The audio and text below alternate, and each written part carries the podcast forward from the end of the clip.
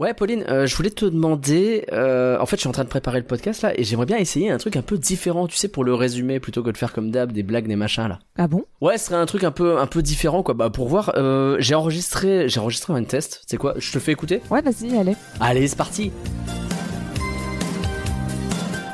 Dans le dedans de ta tête, tes émotions se bousculent, tourbillonnent, même pendant tes rêves. Ta mémoire vole et papillonne. Mais comme moi, dis-toi qu'il est tellement plus mieux d'éradiquer la musique du dentifrice triple temps. Et tout deviendra clair. Mais tu dis, mais tu dis que la seule pour te sauver c'est joie. Et je dis, et il dit que tristesse doit surtout te faire pleurer à ton sillon.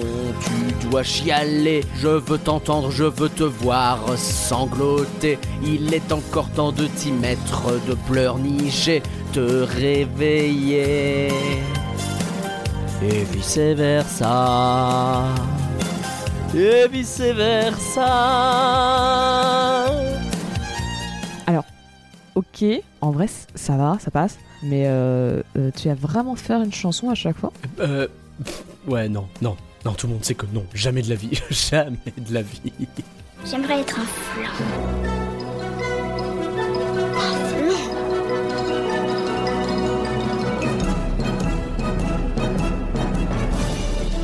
Tout ça, c'est des trucs minables, c'est du flan. Vous laissez pas avoir À tous les coups, c'est du flanc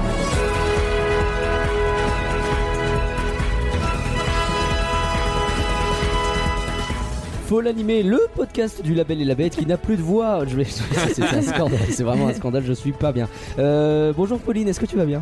Bonjour, ça va bien Et toi, Nagla, est-ce que ça va bien Comme tu l'entends, ça va super. je, vais, je vais éviter de trop forcer, vous l'avez compris. Peut-être un peu économiser ma voix, mais, euh, mais ça va le faire, vous Ah, inquiétez pas. C'est vrai qu'à ce rythme-là, tu tiens pas tout le podcast. Je hein. pense pas, non. Non, mais je vais y aller doucement, vous allez voir, ça va bien se passer. Je vais monter le son du micro. Euh, Aujourd'hui, nous accueillons Panta. Bonjour Comment ça va Ça va très bien, Ça fait très plaisir heureux de t'accueillir. Ah, c'est un plaisir.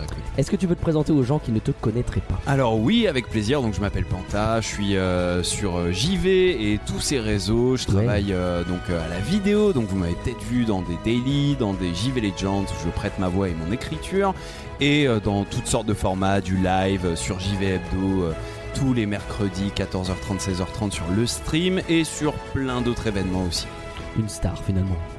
Absolument. Soyons francs, disons les termes. Bon, c'est toi qui as choisi le film dont on va parler ce soir. Ouais. C'est quoi? C'est vice versa Mmh. et non vice versa. Non, pas évidemment ça. non, On peut l'appeler pas- Inside Out aussi si vous C'est vrai, tout à fait.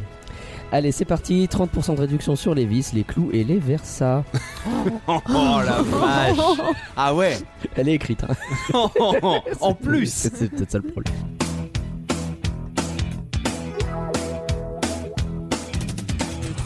Si vous aimez nos podcasts euh, pour nous soutenir, vous n'êtes pas obligé de payer bien sûr. hein. Vous pouvez partager nos tweets ou nous mettre plein d'étoiles sur les applis. Sinon, vous pouvez bah, vous faire plaisir sur boutique.folanimé.com avec des mugs, des suites et des t-shirts par exemple. Ou vous pouvez aussi vous abonner euh, une seule fois ou tous les mois euh, sur patreon.folanimé.com. Il y a notamment le flanc d'Ago et Max qui est proposé pour tous les abonnés de 5 euros. Et donc bah, Pauline euh, va euh, remercier le plus généreux soutien pendant que je vais tenter de chanter avec une absence de voix. Et qui va perdre sa voix surtout en direct. Profitez-en bien. scandale ce qui va se passer. Mais, mais merci, mais, mais Merci, Marie. mais Merci, Valaré et Valarette. merci, Un merci à Greg. Merci. Merci Victor. Merci. Un merci à Canloa. Merci. Merci Pierre. Et merci à notre nouveau euh, donateur, euh, Damien. Merci tout le monde. C'est la pub des dents. Vous l'avez reconnu Nanana, Hey. C'est ça. Puis l'avantage, c'est comme justement c'est un petit jingle, tu peux le faire boucler facilement. Oui. Parce que je me Il y a suis pas dit, grand chose à savoir. ça va peut-être pas être assez long, mais en fait, ça tient parce que ça boucle. Bah, c'est ça. Mais attends, t'as dit c'est la pub des dents, c'est dans vice versa, on est d'accord. Ouais, ouais, c'est Oui, le, le chewing gum. Oui, le, Putain, le c'est trop bien. Triple dent. Ah bah attention. Je sais pas. Ah oui, c'est triple dent, pardon. J'allais dire trident, mais non, c'est. vrai, ça existe. Ah, c'est ça, je m'en même. Ah, Alors mais ça c'est genre euh, les jeux vidéo, on sait plus faire la différence entre la réalité et la fiction. Je travaille pour un jeu vidéo, moi. Ouais. Nous allons donc parler de Vice Versa. Pauline, est-ce que tu peux nous donner le contexte, s'il te plaît? Donc vice versa, c'est un film Pixar Mais non. Oh.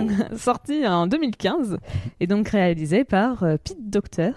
euh, qui, euh, pour ceux qui ne voient pas qui c'est, c'est il avait notamment réalisé avant Monstres et compagnie, et euh, ainsi que Là-haut, donc euh, déjà pour Pixar, et euh, sachant que euh, pour donner un peu une idée, il est quand même là depuis un petit moment puisqu'il avait travaillé sur le, le scénario de Toy Story premier du nom, donc 95. Ok. Donc on va dire qu'il il, il- il a un peu de bouteille. hein, Ouais. dans- et, euh, et donc résultat, en 2009, il, euh, il vient de finir là-haut. Et euh, à ce moment-là, bah, il, il a sa fille qui grandit et qui devient ado. Et donc... et Tiens donc, donc. et donc, Évidemment. C'est ça. Et donc il- elle devient... Elle se renferme un peu plus, de plus en plus sur elle-même. Hmm. Et, euh, et à côté, bah, lui, euh, il, commence à devenir nerveux, il se dit mince, qu'est-ce qui se passe? Est-ce que moi, je pose un problème Et donc, il commence un peu à, à angoisser par rapport à ça. Et, et en fait, il se dit, à un moment, il se pose et il dit Eh, ça ferait une idée sympa de film, de savoir qu'est-ce qui se passe dans nos têtes, euh, pourquoi on a ce genre d'idée et tout. Et, euh, et donc, résultat, il va tout de suite euh, aller voir euh, Ronnie Del Carmen. Euh, pour un peu parler de cette idée. Et euh, lui aussi il trouve l'idée très sympa. Et donc il va devenir son co-réalisateur. Il se dit eh tiens on pourra en faire un film. Et donc euh, il rejoint le groupe en tant que enfin le film en tant que co-réalisateur. Et et donc ils ont commencé un peu à se renseigner sur comment fonctionne le cerveau. Et d'où est-ce que viennent nos émotions et tout. Et donc ils vont se retrouver à travailler avec un psy spécialisé en tout ce qui est émotion mais aussi avec un professeur de psychologie donc euh, ils vont vraiment avoir quelque chose de très sérieux et euh, résultat le fonctionnement de- du, du cerveau et du, du corps des émotions de Riley c'est assez réaliste euh, notamment par exemple toute la partie sur le fait que la, cour- la mémoire à court terme ça se Hmm. transforme en mémoire à long terme sur euh, pendant qu'on dort bah voilà c'est représenté dans le, le film avec le train qui, euh, qui- enfin pas le train non le- le- les aspira enfin le, le- Oui. l'aspirateur qui Ouais. euh, Qui ramène- c'est ça. coup. hmm. Et donc tout ça, en vrai, ça, ça a quand même un fondement euh, quelque part. Et en fait, donc le film euh, qui a commencé donc fin milieu euh, 2019, euh, 2019, 2009 pardon, parce que je sautais 10 ans. Euh, donc il fut validé seulement donc en octobre et euh, lorsqu'il finit son premier jet, euh, docteur. Et euh, un peu grossier hein, à ce moment-là de l'histoire, parce que c'est juste euh, bon bah il y a une ado et on va voir ce qui se passe dans sa tête pendant qu'elle vit euh, pendant même une, un moment c'était pensé de faire une de la faire vivre une dépression ils se sont dit c'est peut-être un peu hardcore bon. On s'en rapproche hein, finalement hein, sur la fin du film. Sur la euh, fin, on n'est pas loin. Ah ouais. Elle est euh, Elle est à ça. à ça. À la Et- frontière. et donc résultat en 2010 euh, la pré-production du film commence vraiment et euh, donc là c'est là où on va vraiment écrire le, le- le- le scénario du film Euh, c'est là aussi on va voir les concept art et, euh, et donc ce qui est assez rare pour Pixar surtout à l'époque t'as à peu près la moitié de l'équipe euh, point de vue scénario des scénaristes qui sont des, des femmes Ah, ah, ah oui, à l'époque, effectivement. On est encore dans la période où il y a John Lasseter Oui. Ah, donc c'est vraiment très rare pour le coup. Mais bizarrement, John Lasseter n'a pas presque pas supervisé le film Ah parce qu'il était occupé à ce moment-là. Euh, Mm. Disney vient de racheter Pixar, Ouais. donc John Lasseter devient euh, le, le- le- le directeur artistique de, de, Pi- de- de Disney, en plus Ouais. d'être de Pixar. Donc il réorganise tout, donc il a Il a Très peu le time. Il a d'implication. pas le temps. hein. c'est ça. Et donc en vrai, je pense que c'est peut-être pour ça qu'on a une autant de. on va pas se mentir. On a, on a déjà parlé du comportement, euh, on va dire, au minimum problématique de John Lasseter. Euh, C'était dans le podcast euh, Alerte rouge. Alerte non Rouge, ouais, que- qu'on en parle pas mal. Donc n'hésitez pas à réécouter sur ça. Mais effectivement, John Lasseter, c'était pas le genre. euh, Très open. Non, pas trop. Bah ou justement c'est l'inverse. Peut-être qu'il était trop open. Ou Peut-être Ah. trop. C'est le problème. T'as un peu des deux. T'as à la fois un côté, il est sexiste, en même temps, t'as l'autre côté où c'est un harceleur. Donc, euh, D'accord. C'est c'est- C'est- il est à la fois passé et en même temps trop. C'est Ouais. C'est pas au bon endroit, quoi. c'est ça. et euh, sachant que c'est aussi le premier film où, euh, que, qui a été fait sans, sans implication de Steve Jobs, parce qu'il est mort en 2011. Ouais. Et donc, bah, résultat, c'est- pour ça que c'est- il n'a pas pu, euh, il a très peu intervenu, je pense, sur le film, voire Mm. pas du tout. Et donc, en fait, à l'origine, il y avait 26 émotions qui étaient envisagées. pour la- Ah, je suis Le 26. bordel. Ah ouais. Et sachant qu'il y en a 14 qui sont arrivés à un stade avancé où on a des concept art qui existent Oh, sur internet bien. et tout. Donc euh, pour vous faire un peu une, une liste de ces, émotions dans lesquelles on a échappé, il y avait l'irritation, l'envie, la cupidité, J'ai envie de chanter du Johnny là. On me donne envie. euh, la morosité, Oh. le désespoir, la dépression, Ah ouais. euh, l'amour, l'ennui, la honte, la gêne, l'espoir et alors celui-là j'aurais bien aimé voir comment il le représente, le Schadenfreude. Qu'est-ce que c'est que ça Ah, C'est un concept allemand. Alors oui. C'est un concept allemand parce que les Allemands ils ont tout le temps des mots incroyables. Mais c'est pour- ouf. Alors, oui. je fais je parle pas allemand, je suis désolée si j'ai mal prononcé Schadenfreude. je, me, Euh, je- je me base sur une comédie musicale pour, chan- pour connaître ça parce Ah que ouais. ceux qui connaissent Avenue Q savent qu'il y a une chanson qui s'appelle ça justement, c'est comme ça que j'ai découvert le terme. Et ça veut dire quoi? En fait, c'est la joie que tu as de voir les autres qui sont malheureux. C'est marrant, il y a que les Allemands pour mettre un nom là-dessus. Nous on dit connard. Voilà, c'est ça. La connardise. Tu prends euh, le- t'es t'es assis dans ton ouais, dans ton euh, dans ton train et il y a quelqu'un qui court euh, dans ton métro, il y a quelqu'un qui te court pour dire non, je veux avoir mon, mon métro et t'as des portes qui se ferment devant lui, bah c'est ce, ce petit sentiment, ce- ce- ce- cette petite satisfaction de se dire ah je l'ai eu et pas toi. C'est Bah, donc c'est ça. le Schadenfreude. Ok, C'est ça. C'est d'accord. Nelson qui fait ah ah. C'est ça, c'est exactement ça. C'est le chais. Alors je, je sais pas du tout, je sais pas du tout comment ça a été représenté, mais euh, Ah ouais, Mais au final, euh, tu vois, c'est marrant parce que toutes ces émotions qui ont été un petit peu gommées, on les retrouve dans des dans des émotions qui sont restées finalement. c'est ça. Tu vois, genre l'espoir et tout ça, c'est complètement joy, donc euh, la joie. Euh, et puis t'as tout ce que tu as cité qui était assez négatif. On le retrouve euh, un peu mélangé entre le dégoût, là, la, la verte, Mm. et euh, la peur, qui est le violet, Ouais. euh, qui est Ah. les deux en fait sont pas mal personnifiés par toutes ces émotions là Mm, mm, à chaque fois quoi. Bah on va pas se mentir, hein, le désespoir, la dépression, c'est tristesse. hein. Oui, complètement. ouais. Complètement. Et, euh, et donc, résultat, le, le, le- celui dont j'ai dit, le psy, qui, euh, qui était euh, un, un pro dans les domaines des émotions, lui, il avait euh, théorisé qu'il y avait sept émotions principales. Donc, ça va peut-être vous dire quelque chose, parce qu'on retrouve dedans colère, peur, Mhm. Oui. tristesse, Mhm. dégoût, joie, Ouais. le mépris Ah mais, mais ça c'est déjà Mais un ça c'est film. plus tard ouais. et, en la, fait. et la surprise.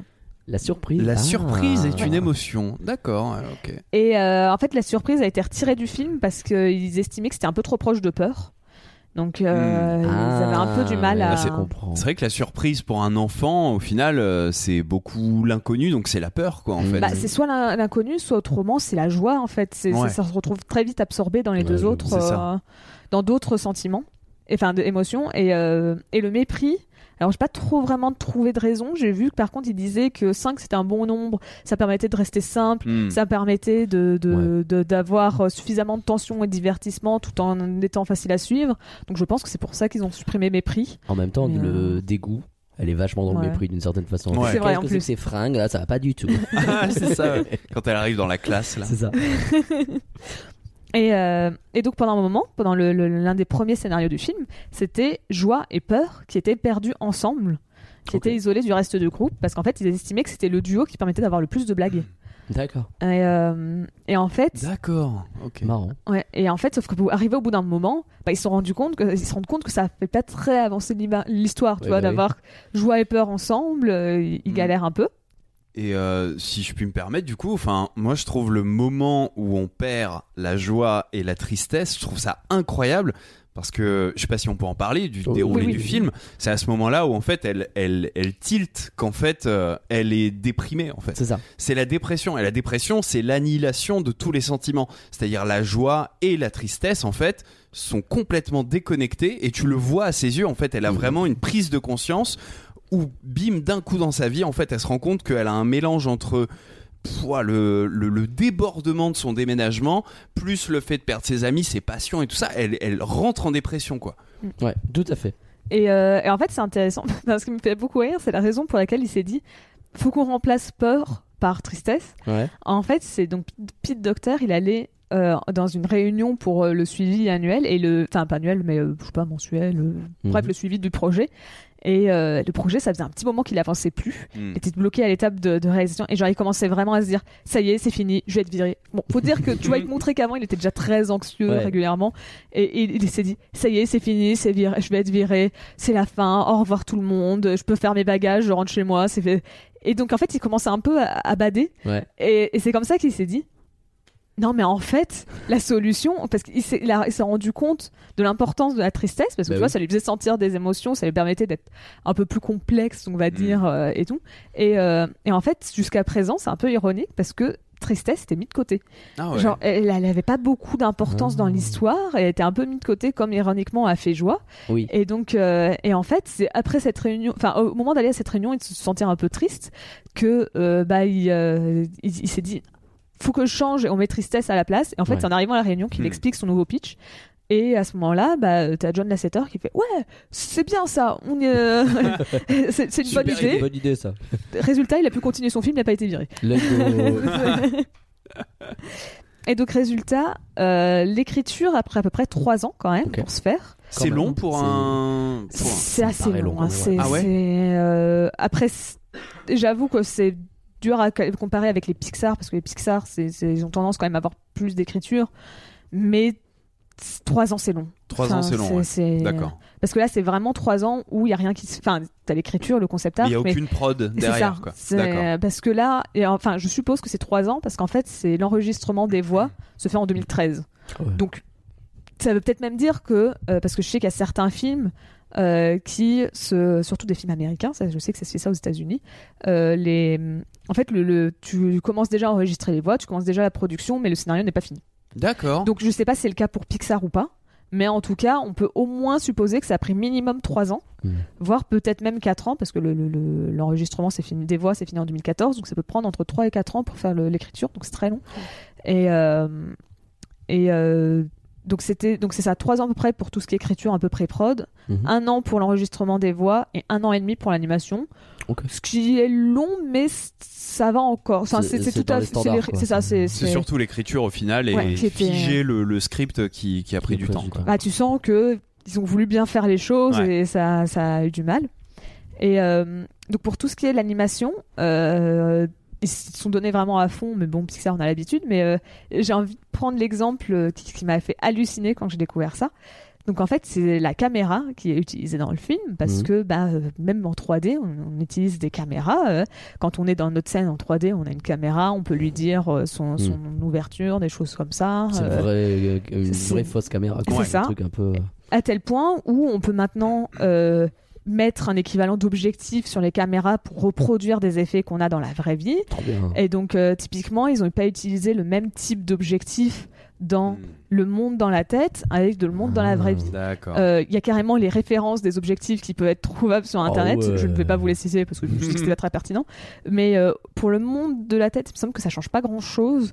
Mais en fait, c'est le monde de le vrai monde, le monde réel, c'est plutôt une- un, un objectif qui va un peu, enfin pas tordre, mais euh, Un peu fisheye peut-être? Non, en fait c'est pour les lumières, ça va un peu, comment on dit distorted J'ai plus le terme pour ça, c'est- Euh, pas dé- ouais, c'est- oui, déformé. Déformé, ouais, Voilà. c'est pas mal, déformé. on va dire ça, un peu déformer les lumières, euh, faire un peu bah, sur, les couleurs aussi, un peu les, les, les désaturer et tout. Et donc c'est enfin, pas énormément. Après ça reste un objectif, c'est pas ça va pas tout changer, mais ça aide un peu. Donc il y a un vrai traitement de direction artistique dédié à chacun des mondes. C'est ça, avec carrément aussi sur cette caméra euh, dans la dans le monde en 3D.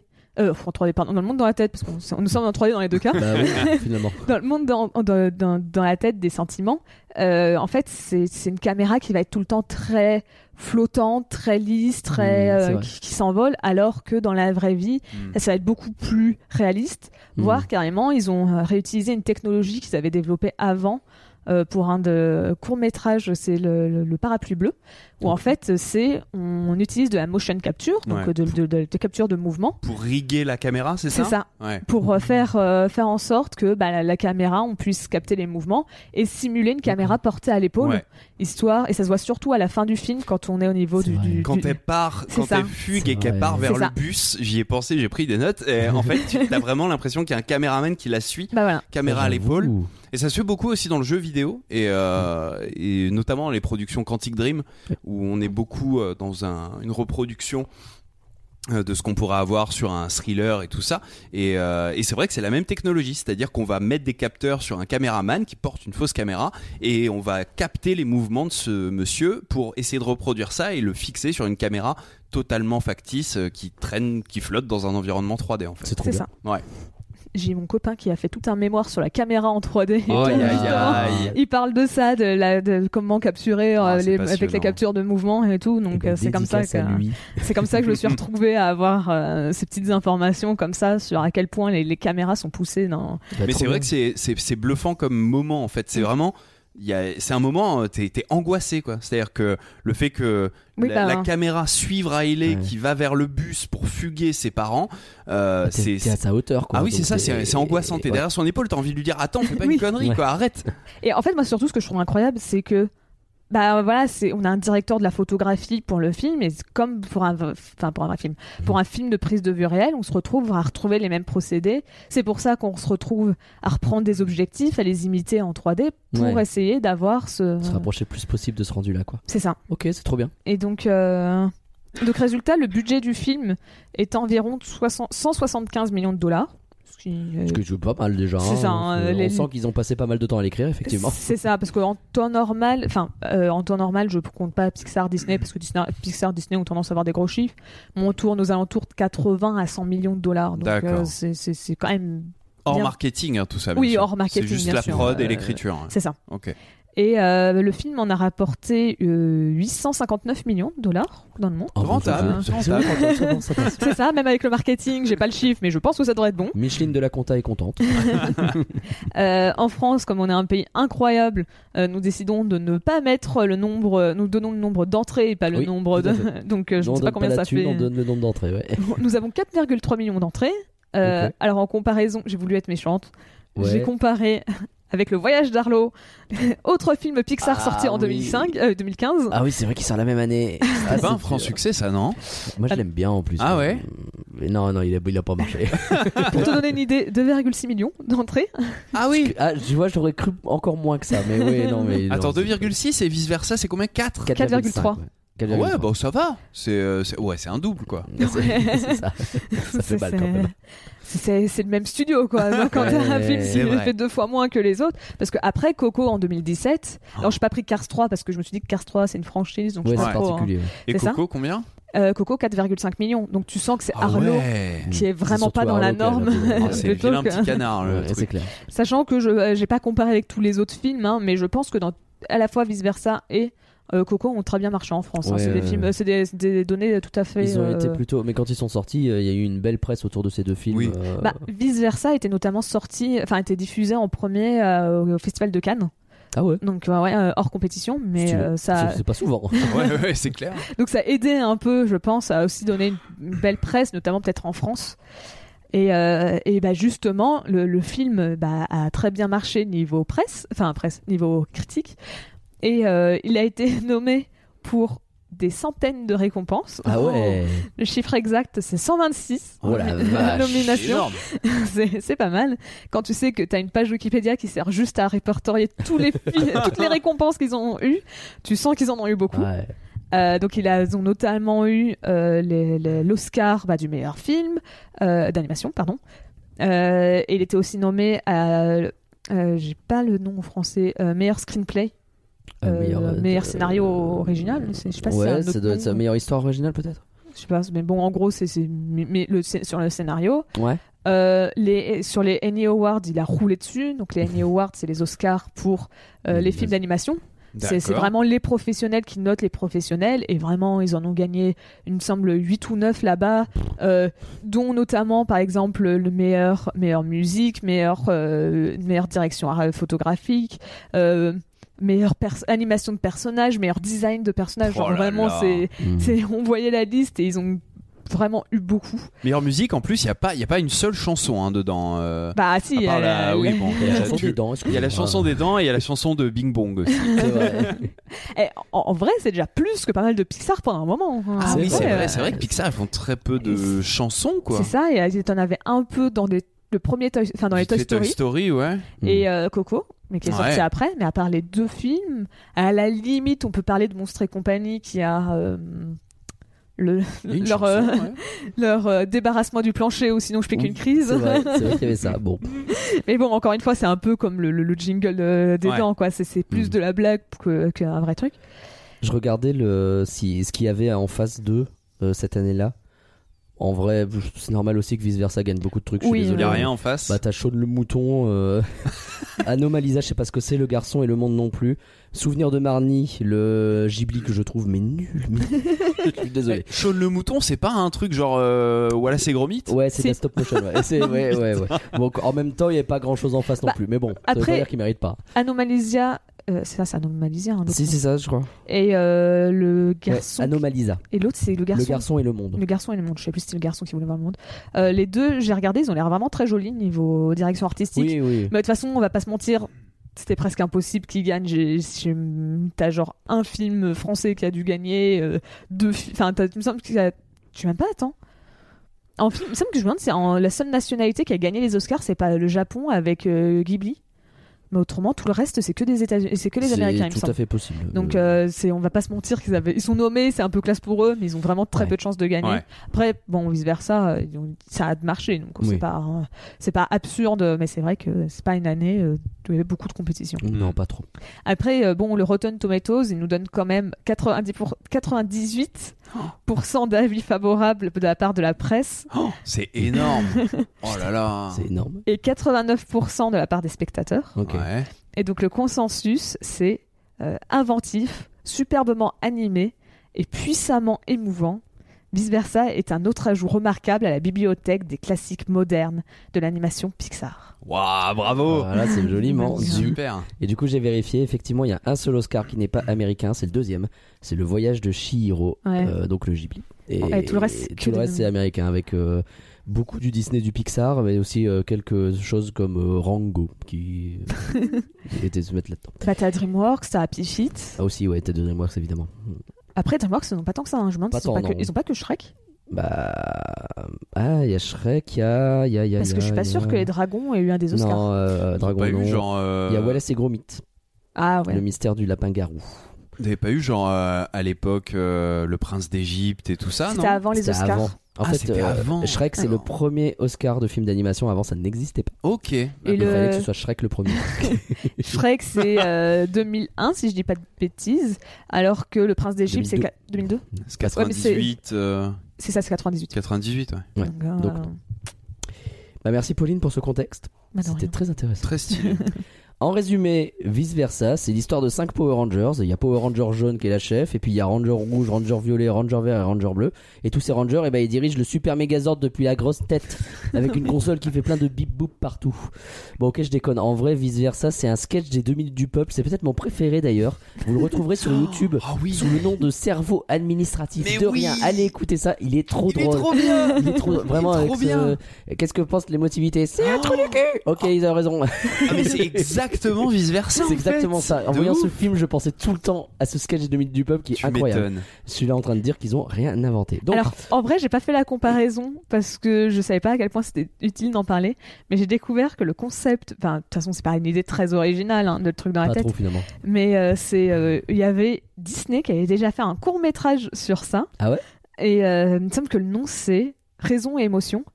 Et en fait, c'était un film de propagande anti-nazie Let's go. Sérieux.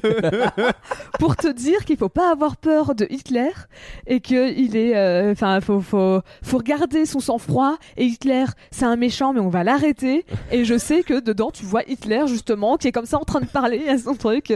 Voilà le coup. Donc on n'est pas du tout dans le même bail hein. c'était vraiment Les vu- enfants regardaient pas les mêmes choses à l'époque. Ils se c'était marraient pas pareil. ah non, non, non. Là, surtout que c'est presque tout l'inverse du film parce que c'est euh, Ouais. tes émotions garde-les envers toi euh, euh, Oui. sois, sois un bonhomme euh, euh, les émotions c'est pour les euh, faibles s'en fout des hein. émotions. C'est euh, abusé. Il voilà. faut aller se battre la guerre. Yes. Très bien. Alors, vice versa, c'est du flan ou c'est pas du flan? Bon, pour toi, t'avais déjà vu le film avant, j'imagine Ouais, ouais, ouais, j'ai j'ai vraiment euh, adoré ce film euh, dès l'instant où il est sorti et je, je le regarde euh, avec grand plaisir euh, tous les ans quasiment. Je chiale euh, comme une madeleine devant à chaque fois. Donc, c'est pas du flan. Ah non, c'est pas du flan. Très bien. Pauline, toi, tu l'avais déjà vu ce film? Oui je l'ai vu deux fois au cinéma là quand c'était sorti Ah ouais premier, deux fois. premier film que j'ai vu deux fois au cinéma Ah et quel ouais. film y avoir deux fois au cinéma? Bon, alors c'est du flan, c'est pas du flan. Et bah franchement, je sais pas. je suis la seule C'est personne. vrai Je suis la seule personne sur cette planète, tu vois. On vient de Oh dire qu'il y a, y C'est eu terrible, une centaine de, de, de, de, de nominations, que euh, incroyable, c'est le meilleur c'est film la- de tous ça les fait- temps. Ça fait plusieurs fois qu'on a ce running gag parce que me l'avait déjà dit. Oh Évidemment non. que vice versa, c'était pas. euh, voilà, Oh, sa je suis déçu. Et, je- et- et- mais on va en parler, ça va être intéressant. Mais alors, je vais finalement- quand même dire que c'est pas du flan, parce Ah. qu'il faudrait quand même être un peu se foutre de la gueule des gens pour dire flan, que c'est du flan. En vrai, je peux dire que c'est du flan et on essaye, et vous essayez de me convaincre essaye. que le quoi film. On peut essayer. Allez, Allez, bah, je vais dire ça. que c'est du flan et on va voir si vous arrivez à me convaincre que ce n'est pas le cas. bon, on va voir ça. Et pour ma part, bon, bah, j'avais été le voir effectivement au cinéma une seule fois, mais quand même. Et bah, bien sûr que c'est pas du flan. J'avais adoré à l'époque. Après coup, euh, c'est pas le Pixar que j'aime le plus revoir, si je suis très honnête. Il y en a d'autres Mm. que j'aime plus. Mais, euh, mais dans l'ensemble, non, c'est un très bon film, c'est trop trop bien. Mais pour vous aider à déterminer si vice versa c'est du flan ou si c'est pas du flan, parlons-en plus en détail.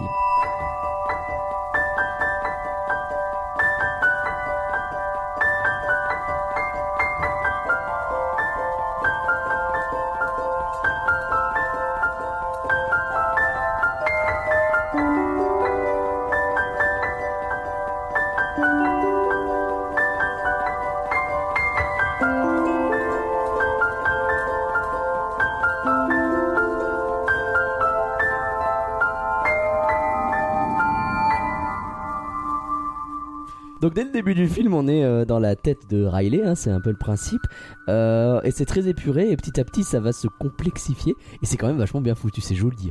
Il y a quand même un, ah, il y a- un bel univers qui nous est proposé, et euh, en fait, histoire de parler, on va, on va commencer par l'animation et tout ça, mais dès le départ, en fait, moi c'est le centre de commande qui, quand il prend vie, je trouve qu'il y a plein d'idées, tu sais, d'un seul coup tout se met à bouger dans tous les sens, etc. Il y a ce monde un peu, euh, je vais pas dire steampunk parce qu'il n'y a pas de steam, mais tu sais, ça bouge vraiment beaucoup. Ce monde Et- punk. C'est ce que j'allais dire. C'est Reste juste punk. Si t'enlèves le Steam, je garde que le punk et franchement. C'est vachement punk dans la tête mais, euh, mais non, non, je trouve ça vachement chouette quoi. Le- L'idée qu'il y a autour de, de ces trucs-là et globalement le.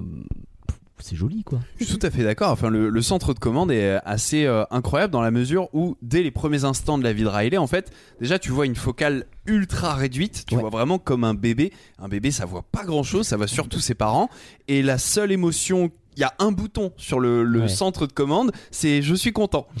Et après, il y a la tristesse qui apparaît et qui appuie et qui dit je suis pas content. Ouais. Donc en vrai, c'est terriblement bien illustré. Ouais. Et puis plus elle va grandir, plus elle va emmagasiner du coup des émotions et des souvenirs surtout, euh, des souvenirs plutôt. Et ça va passer dans des petits rouages euh, et tout ça qui, euh, au fur et à mesure, vont se complexifier. Il va y avoir des des petits rails pour acheminer toujours plus de sensations et de souvenirs qui vont ensuite s'emmagasiner dans la mémoire. Donc euh, non, vraiment, dès, enfin, dès le début, on nous met un cadre quasi scientifique Ouais. au fonctionnement du cerveau.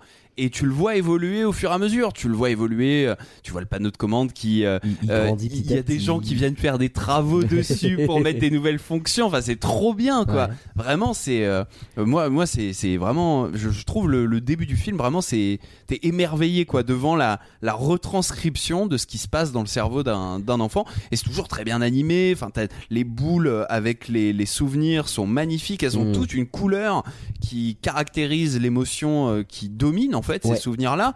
Et puis tu te rends compte que bah voilà quand euh, tristesse elle commence à essayer de toucher et tout ça Mm, ça rend ça les souvenirs un peu tristes. Enfin, vraiment ouais. c'est ah vraiment Non, incroyable. ça marche très bien. Et, euh, et même, puisqu'on parle de- un peu de ce centre de commande, quand on se rend compte que le film, là où il est le meilleur, je trouve, c'est quand on s'amuse à aller dans les autres centres de commande des autres personnes. oui, Et chacun est décoré à sa propre façon. complètement. Et, mais c'est trop cool quoi. Le père qui est dans un espèce de monde un peu militaire là. le père c'est un bunker euh, nucléaire euh, et ils ont tous la moustache et tout la ça. moustache. Et je trouve ça vraiment trop cool. Il y a plein d'idées visuelles en fait qui sont vraiment hyper intéressantes, n'est-ce pas, Pauline? Ah oui, non, mais Je suis type, Alors- agressif tout le long. le film, euh, j'ai fait, j'ai voulu voir par curiosité où est-ce que je le classais dans mes Pixar. Je le classe à la moitié. Hein. Genre, c'est pas mon Pixar que je déteste le plus. C'est Ok. que moi, je le mets 14 sur genre euh, une vingtaine de Pixar. Enfin, il y en a, Ouais, y en a la genre 20 moitié. 23, il y en a 23, 24. Hmm. Donc en vrai, 14, ça fait presque, euh, ça fait C'est presque pas la moitié. moyenne. C'est pas Genre, très euh, haut. Hein. Bah, je, je sais, mais euh, surtout quand en dessous on voit que t'as toute la trilogie Cars, t'as euh, la Oui, plupart- en les trois quarts des suites, des trucs Ouais. comme ça. Bon bah, mais en vrai c'est pas non plus un Pixar Ouais. que je, je suis pas non plus de mauvaise foi en disant. hein. Non mais c'est que Monsieur sort le passif agressif tout de suite alors que je suis d'accord avec vous pour dire que l'animation est très jolie. Très bien. Surtout qu'en plus je suis aussi d'accord pour dire que un peu pour rejoindre ce que tu disais Panta, c'est surtout très facile à comprendre parce que tu vois c'est complexe, on te présente des idées qui sont compliquées. Oui. Mais tout de suite, comme ils évoluent au petit à petit, bah, on nous montre tout de suite enfant, donc Ouais. on montre ce seul bouton, et donc tout de suite on voit un bouton. Ah bah ok, quand elle appuie, ça fait contente, puis tout de suite on voit tristesse, et on voit que quand tristesse appuie, c'est comme ça qu'il y a bah, la tristesse. Et après petit à petit, bah, il y a les autres émotions qui apparaissent, mais il y a aussi bah, les- le, le- ce, ce, ce, ce centre de commande qui se complexifie. Et donc on comprend petit à petit, par exemple, on comprend que les ampoules, en plus, bon bah c'est très facile à comprendre que l'ampoule ça des permet de faire les idées. Oh, Hmm. Mais, il faut euh, que l'idée soit acceptée. oui. Tu sais, il met l'idée Ouais. et après il dit bon, il faut maintenant qu'elle l'accepte. Ouais, c'est ça, il faut qu'elle percute. Et bim, elle a l'idée et là tu peux plus l'enlever. Ouais. Parce que l'idée elle est L'idée, elle est implantée dans le cerveau. bah oui. C'est incroyable, c'est comme Inception le, le truc quoi. C'est vrai. Non, mais euh, puis même, moi, ce que je- il y a un des petits détails que je trouve incroyable, mais c'est de voir sur euh, joie, ça se voit beaucoup sur joie, où on voit ça- un peu, elle a une ces sorte de particules tout autour d'elle, tu vois, elle fait papier de- crépon. c'est ça, elle fait, Mm. elle fait de la lumière quand à chaque fois qu'elle touche quelque chose, parce que justement, Mm. euh, c'est c'est- c'est la joie, quoi. Elle, elle est. Même elle brille tout simplement. quand- C'est ça, les elle- il fait noir, elle est là, elle, elle génère de la lumière. quoi. C'est ça. Et, et est-ce que vous avez vu euh, donc euh, il y a on est d'accord euh, il y a les émotions du coup qui appuient sur différents boutons pour générer des comportements qui vont ensuite créer peut-être des souvenirs qui vont être liés à des émotions une fois que c'est la nuit, on éteint tout et les souvenirs sont aspirés, emmagasinés dans la mémoire. Et il y a un autre truc, c'est les core memories. Donc Ouais. les, Oui. c'est des, des, des souvenirs Les extrêmement sou- forts. les Souvenirs essentiels, je crois qu'ils Ouais. appellent ça. Il y en a Exactement. un qui a pas regardé les films en français. Ouais, Je- bah, je suis désolé, moi je je l'ai lui ai pas toujours, j'ai toujours maté en anglais ce film. Mais euh, en gros, les, les, les souvenirs essentiels, c'est ça? C'est ça. C'est ça. Et souvenirs essentiels, en fait, c'est 5 ou 6 mémoires exceptionnellement fortes pour elle. Et on a tous, euh, dans, dans notre enfance, des souvenirs hyper marquants qui vont générer quelque chose chez nous, générer un entrain, générer une passion. Et en fait, ces souvenirs existentiels sont reliés à des îles, Ouais. des îles de... euh, mince, des îles de passion, Ouais, ou des de îles concept ou de. Ouais. Personnalité, c'est pas ça? Des îles de personnalité, c'est exactement ça. Exactement. Et, et- et les îles de personnalité, je les trouve trop belles. Genre, il y a la Ouais. justice où t'as un petit, un petit Le maillet, euh, petit marteau. ouais. avec les parents aussi qui un- incarnent du coup bah, ce qu'il faut faire, ce qu'il faut pas faire. Quand on se fait gronder, c'est les parents. Donc en vrai, toutes ces îles de personnalité qui fonctionnent quand euh, Riley est face justement à un choix moral, par Ouais. exemple. Et ben en fait ces, ces îles-là sont reliées à ces euh, mémoires essentielles et, et en fait tout est hyper logique Mm. et tu pourrais limite toi t'amuser dans ta vie actuelle à te dire ok euh, je sais pas euh, je vais manger un plat euh, bah ce plat euh, ça va faire euh, jouer je sais pas moi l'île essentielle euh, euh, de la gastronomie l'île essentielle de la famille parce que c'est un plat que préparait ma mère Ouais. enfin tu vois et ou euh, l'île nous parler essentielle de ton enfance, non mais allons-y allongez-vous sur le sofa Après, c'est un peu le film pour parler de ton enfance. Ah bah hein, là, donc, complètement, Mais complètement. Mais enfin, tout est extrêmement logique. Et même après l'avoir vu, je sais pas, j'ai dû le voir 15 fois ce film, bah, je vois encore des détails et je me dis, ah ouais, c'est super bien pensé quand même. Je mets des arrêts sur image et tout pour voir les, Ouais. petits, euh, les petits trucs. Ça fourmille de détails, vraiment, c'est incroyable. Ah bah le coup de l'île des personnalités, je me retrouve à me poser la question quelles seraient les miennes Tu vois, quand Ouais. je suis comme ça dans le film, à chaque fois, je suis tout le temps en train de demander. Qu'est-ce qui Vous te par- caractérise? C'est ça, quand vous parliez aussi de la, de- des, Hmm. des, des, des autres têtes, des autres centres de commande. En Ouais. fait, il n'y a pas que l'apparence qui est différente, aussi on voit quelle l'émotion est l'émotion principale. C'est ça. C'est la, la mère, c'est la tristesse, et le père, c'est la colère. Oui. Et, euh, et donc, résultat, pareil, je me dis, Hmm, est-ce que je serais plutôt quelqu'un qui est dominé par la joie et tout? Donc, c'est Ouais. des petites questions à chaque fois tout le long du film où je me pose en me disant Ok, alors qu'est-ce que ça serait mes îles de personnalité? Ah, Tu vois, à chaque fois, tu as envie de l'appliquer sur toi-même en te disant Ok, bah, qu'est-ce que à quoi ça ressemblerait pour moi Mm. et tout? Et donc, Mm. euh, sur ça, c'est un petit côté fun de se dire Voilà, de s'imaginer dans le film et Ouais. de s'imaginer ce qui se passe dans notre tête, justement. Et, et- et d'ailleurs, il s'en amuse euh, à la fin du film aussi avec Oui, euh, les chats, euh, le, le- le garçon aussi qui est le garçon qui, Fille, fille. Ah le oh, Fifi, bah, il me termine lui À là. avec avec euh, l'incarnation du de la peur chez Ouais. lui là qui est en PLS en train de se dire oh, oh, oh. il est trop drôle quoi vraiment Oh non, mais le chat, c'est le chat qui le peur. chat Qui se retrouve appuyé sans faire exprès sur un bouton, ce qui fait que le chat il saute dans tous les sens et il panique. Et je fais, mais oui, mais ok, je comprends mieux mon chat en fait. Bah C'est- oui, c'est- c'est ça a beaucoup plus de sens que si c'est comme ça. Je me fais bolosser par mon chat qui m'a griffé en pleine nuit pour rien, quoi. Vraiment, il y a Mais- pas si Voilà. longtemps. Déjà, euh, déjà, le dernier enregistrement, tu me disais que tu te faisais bolosser par ton chat, ça a l'air vraiment d'être. Ah, mais je crois que euh, c'était la même chose en fait. Alors, alors tu dors euh, pendant les enregistrements. Non, c'est pas ce que je dis. non, mais, euh, mais du coup, ouais, effectivement, euh, moi j'ai le souvenir que quand ce film est sorti, il y avait énormément de, de spécialistes du cerveau et de la mémoire qui étaient un peu euh, sortis de l'ombre pour dire putain ce film il explique tellement bien ce qu'on fait. Hmm. il explique tellement bien alors il y en a beaucoup qui mettent aussi des nuances en disant évidemment c'est plus compliqué etc oui bien sûr. Mais euh, t'avais eu plein d'explications sur bah ouais ça fonctionne comme ça quoi Euh, le concept de mémoire centrale avec Les les, souvenirs rêves. importants les rêves Bah, le euh, subconscient, les, ouais. les idées abstraites. Les idées euh, abstraites, ouais, vraiment, il y, a- il y a énormément de trucs. Même quand elle est gosse, tu sais, à un moment, elle joue à euh, le, le sol, euh, c'est de la lave. Ah oui. Et, et en fait, ils mettent un filtre, c'est trop drôle, ils mettent un filtre dans le panneau de commande et d'un coup, Riley, elle voit de la lave à la place du sol. c'est ça c'est juste trop fort, quoi. Et euh, alors, la, la question que j'avais, c'est pourquoi il y a quatre émotions négatives et une seule positive dans les têtes des gens? Bah, je suis un peu d'accord ça. Ah ouais Ah, oui, je, suis d'accord sur ça parce que tu, en fait, tu vois, tout le film, on te fait Oh là là, sa vie elle est triste parce qu'il y, a- il y a plus joie et tristesse, mais en vrai, tu avais juste à virer joie et ça devient Tu trop triste, hein, c'est joie badant. hein. d'un peu tout le monde, c'est déjà très compliqué. Mais alors surtout, tu vois, là je t'aurais répondu, bah c'est parce que c'est une enfant en fait. Ouais. C'est parce que c'est une enfant, donc euh, tout, enfin, tout ce qui est, je sais pas, la malice, l'ambition, j'en sais rien, tu vois, tous des, concepts d'adultes en fait n'a pas lieu d'être dans, Ouais. dans l'esprit d'un enfant. Sauf que quand on voit l'esprit de la mère et du Mm. père, Les il y a exactement les mêmes, ouais. en fait. Ouais. ouais. En fait, t'as les mêmes cinq qui tournent un peu, mais je pense que c'est surtout le nom qu'ils ont donné aux émotions qui fait ça. Comme tu dis, la mère qui est dirigée par la tristesse, c'est pas qu'elle est déprimée constamment, la pauvre. C'est plutôt que bah tu vois que c'est la personne un peu réfléchie et donc Oui. bah la Ouais. tristesse c'est celle qui a le plus euh, avec ses petites lunettes là en mode euh, bon essayons de faire les choses bien, diplomatiquement, etc. Et, euh, et je pense que c'est ça surtout l'idée. Mais bon, bah, en tout cas ça fonctionne très très bien. Euh, et alors du coup, il y a tout ce qui va avec.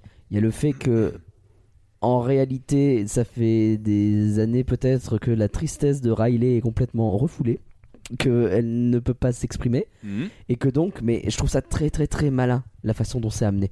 Le, le fait que tristesse à un moment donné, un peu au pif, elle fait pleurer ça me fait du bien et ça m'aide à affronter la vie et ses problèmes. et sais, l'autre elle fait ouais, allez tais-toi, tu m'énerves. Alors qu'en fait, mais si, c'est c'est ça. important, tu vois. Et euh, le- plein d'idées comme ça qui font que vraiment, ouais, non, je suis subjugué par les idées qu'il y a derrière ce film. Euh, Je, je dis pas que l'histoire en elle-même du film, il y a des trucs qui vont pas. Euh, on va en reparler, mais je trouve que ça se perd un peu dans la partie. Il y a joie et tristesse qui sont en train de faire un buddy movie dans les mémoires, c'est un peu chiant à un moment donné, tu vois. Mais sur le concept en lui-même, c'est vraiment exceptionnel, quoi. Ouais. Euh, Qu'est-ce que j'ai vu d'autre? J'ai vu que euh, alors des trucs qui m'ont fait marrer puisqu'on est sur le comment ça fonctionne le cerveau. hein. Euh, Il y a ce moment donné où ils sont dans un train et ah merde j'ai mélangé les faits et les opinions. Ah oui non on s'en fout on les mélange tout le temps de toute façon. C'est tellement bon ça s'appelle Twitter. Euh, et puis bah ouais ce qu'on disait aussi sur le rêve qui est bourré de bonnes idées. Oh. Le fait que ce soit un espèce de filtre et puis tu fais intervenir des trucs etc. Avec mais celui qui me termine c'est peur Oui, qui regarde est tout en ça. train de regarder Ah rêve oui. et qui fait oh bah dis donc celle-là faut lui donner un Oscar. hein. Oui, il est de garde. Mais oui. Il est de garde, et ce qui est logique parce que au final, c'est euh, dans le mood euh, dans lequel est Riley. En fait, euh, bah, elle a peur, quoi. Elle, Ouais. elle vient de déménager. euh, euh, le camion du déménagement, il arrive pas, donc elle est dans l'incertitude. Il y a des camions qui passent devant ses fenêtres, donc ça, ça fait des, des flashs de lumière. Peur, il dit genre, oh, c'est un ours, c'est un ours. Ouais. Tu vois, donc euh, elle est, elle est dans le, dans, dans la peur constante, même dans sa nuit, et donc c'est peur qui est de peur qui est garde et qui regarde les rêves et euh, et ce qui est drôle, c'est que c'est pas un truc, euh, c'est pas un truc qui arrive tous les soirs, tu vois. Des fois, euh, Joy, euh, donc euh, la joie, elle débranche le, le flux vidéo, elle, débr- elle débranche Oui. le câble HDMI ouais. euh, des rêves et elle diffuse une mémoire apaisante, quoi, parce que euh, elle se dit bon bah allez, je vais, je vais prendre soin de ma petite Riley, quoi. Donc, Hmm. euh, donc il y y a vraiment énormément de d'excellentes idées et le, le tournage du rêve où c'est un genre de Hollywood où il y a des affiches genre les meilleurs films, c'est genre je tombe dans le vide à l'infini. Ou, euh, c'est trop bien, c'est trop malin. Il y a, il y a la licorne là, c'est la resta euh, absolue. Oh, c'est trop drôle. Ah, bah, là, on commence un peu à trouver, à toucher un truc qui. Alors, euh, sur tout ce qui est les rêves, je trouve ça trop drôle, hein, c'est pas ça. Mais c'est, tu vois, t'as apporté une justification pour peur. Moi, je vois juste, bah, le scénario, il aurait pas marché si c'était dégoût, si c'était colère qui était à ce moment-là en garde, parce qu'ils auraient jamais réveillé Riley. Ah ouais, ouais Il fallait que ce soit peur, parce que n'importe. Parce que tu vois, c'est, c'est le- le- quand tu fais un cauchemar, tu te réveilles en ouais. peur. Oui, ouais. Tu vas pas te réveiller en colère, tu vas pas te ré- réveiller à cause Hmm. du dégoût. Il y a un petit côté où je me- j'avais l'impression que bon bah on a mis peur parce que si on mettait C'est l'un des deux quoi. autres, Ouais, mais ça marche. Mais et là, il vient te donner une explication qui était pas mal quand même. ouais, ok. on va voir s'il aura tout le temps des explications. On verra, on verra, on verra. Le subconscient aussi, c'est cool. hein. La façon dont c'est fait, le fait qu'il y ait des espèces de parties où on a enfoui plein de trucs et puis elle y Ouais. retourne d'un coup et oh, Oh. putain, il y a un clown gigantesque, quelle horreur. Ouais, ouais. c'est vrai que c'est vrai quoi, il est il est caché dans le subconscient, dans Ouais. les dans les ténèbres, euh, dans dans une une ambiance qui rappelle un peu là où euh, les souvenirs meurent en fait quand ça. ils quand ils y sont un peu. Euh, mais mais ouais ouais les les peurs refoulées et tout ça. euh, non, c'est c'est assez euh, assez optimal quoi comme explication. Puis même, de manière générale, comment le monde mo- euh, marche avec euh, ces, ces souvenirs qui deviennent trop vieux et donc tu les oublies et donc on te les envoie. Enfin, on voit justement, ils arrivent pour les aspirer, te les envoyer dans, dans, enfin, dans les oubliettes, quoi. Et c'est c'est trop intelligent de se dire, bah oui, forcément. Parce que tu vois, c'était en le revoyant le film, parce que moi, je l'ai pas vu depuis sa sortie, donc ça fait 7 ans Hmm. que je l'avais pas vu. Je me rappelais bah, du film, mais je, je me Les rappelais pas. blagues. Tu vois, ça- ce genre de Ouais. détails, c'était totalement le truc que j'avais zappé. Et tu vois, en revoyant ça au tout début, je me suis dit, bah oui, mais elle fait comment pour se rappeler de tout? Et Parce qu'elle peut pas tout se rappeler. Et parce que dans ma tête, c'était, je vois représenter les souvenirs de. Enfin, ce qui est pas vrai, hein, je le sais bien. Le film me l'a bien rappelé à ce moment-là. Mais tu vois, c'était, bah ok, si comme je vois elle se rappeler de ses souvenirs, bah Riley, elle s'en rappelle aussi. Ouais. Sauf que non, bah on voit très clairement qu'à ce moment-là, non, bah ses souvenirs, même si Joa elle s'en rappelle, bah Riley, elle les a oubliés. Et Ouais. donc, résultat, bah là, ça passe à l'aspirateur et on te les envoie en Ouais, bas. Il y et- a notamment un truc qui m'a beaucoup fait rire, c'est genre, alors celui-là c'est quoi? Oh c'est les numéros de téléphone. Bon on s'en fout maintenant, les smartphones ils les ont déjà. C'est si vrai. Mais oui. c'est tellement vrai. Et, et qu'après, par contre, il t'envoie le jingle qui reste en Mais boucle oui. et tu Mais fais, oui. ok, bah oui, bon, ok. ça, bon, c'est pour se marrer de temps en temps, on leur envoie là-haut. Ce running gag, il est drôle. Ah Vas-y. oui, il est trop bien. Le, le même fait que le, le- le conducteur du bus à la fin il se le tape lui Oui. aussi. là, là, tu fais, bon, on finit jamais quoi. Euh, on a parlé du passage abstrait, je sais plus, parce qu'il est quand Non. même Non. hyper chelou le passage abstrait. Passage abstrait, il est vraiment, bah, il est incompréhensible quoi. Oui. C'est, enfin, c'est de l'abstrait quoi. C'est-à-dire, en gros, on a Ah, on des a perdu idées, les formes. oh. on, voilà, on dissocie des idées, on les travaille, on les malaxe et au final, ça mène pas vers grand chose. Ouais. C'est pas vraiment utile au propos, mais c'est, là. Après, peut-être que oui, peut-être qu'ils auraient pu en tirer quelque chose dans le Mm. scénario, mais pour le coup, c'est juste un couloir euh, Oh, c'est pas... un peu bête euh, qui sert de blague pendant 20 secondes quoi. No ça. joke, c'était ma... c'est c'est d'ailleurs toujours ma partie préférée du film. C'est Ah vrai. Comme quoi, vous voyez, alors moi je suis tout en moi.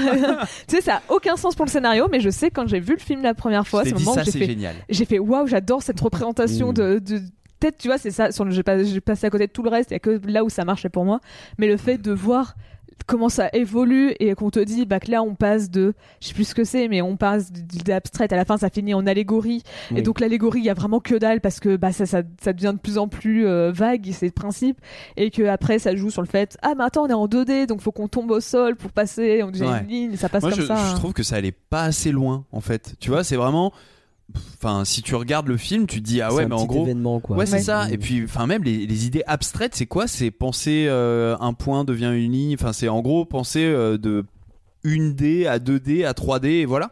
C'est c'est ça le, le concept abstrait. Enfin, je sais pas. Ouais, Je- ça m'a pas vraiment, tu vois. J'aurais bien aimé qu'il y ait une avalanche d'idées, genre, euh, je sais pas, on passe de la peur à la, tu vois, l'angoisse, à, je sais pas, euh, un truc. Après, un là, peu- c'est les idées abstraites, c'est justement ce que tu n'arrives pas à, à À te représenter. Donc, c'est ça. Donc, c'est pas juste la pensée de manière générale. Donc, tu vois, tu peux pas dire, bah voilà, on va penser euh, à plein de choses, on va faire avoir une, avalanche de pensées. C'est- juste des petites idées. Et après, c'est vrai que ça n'a pas trop d'intérêt pour le Mm. film. Moi, c'est plus pour le côté euh, comment il joue avec euh, les designs des personnages et les Ouais. styles d'animation qui m'avait fait un peu aimer ça à l'époque et qui me fait toujours aimer ça aujourd'hui. C'est de les voir euh, tester plein de trucs, euh, comment ça ils les font bouger et tout. C'est ça que j'aime beaucoup. Mais c'est vrai qu'on va pas se mentir, ça n'a pas beaucoup d'intérêt pour le film. Hein. Tu coupes totalement cette scène et ça tout ce passage, hein, de toute façon, tout ce passage a un petit ventre mou. euh, Ouais. Oui. Comme tu disais, c'est le problème du, du rythme, effectivement. Et En plus, il y a des fois où j'ai du mal à piger la temporalité parce que t'as des fois où t'as l'impression qu'il y a une journée entière qui se passe pour Riley alors que Joie et Tristesse elles ont quasi pas avancé. Et euh, dans le même temps, t'as l'inverse au moment de la fugue où Ouais. euh, elle est en train de se barrer et pendant ce temps, bah, Joie elle a tout son temps de, pour euh, découvrir ce que c'est que la tristesse, prendre conscience, etc.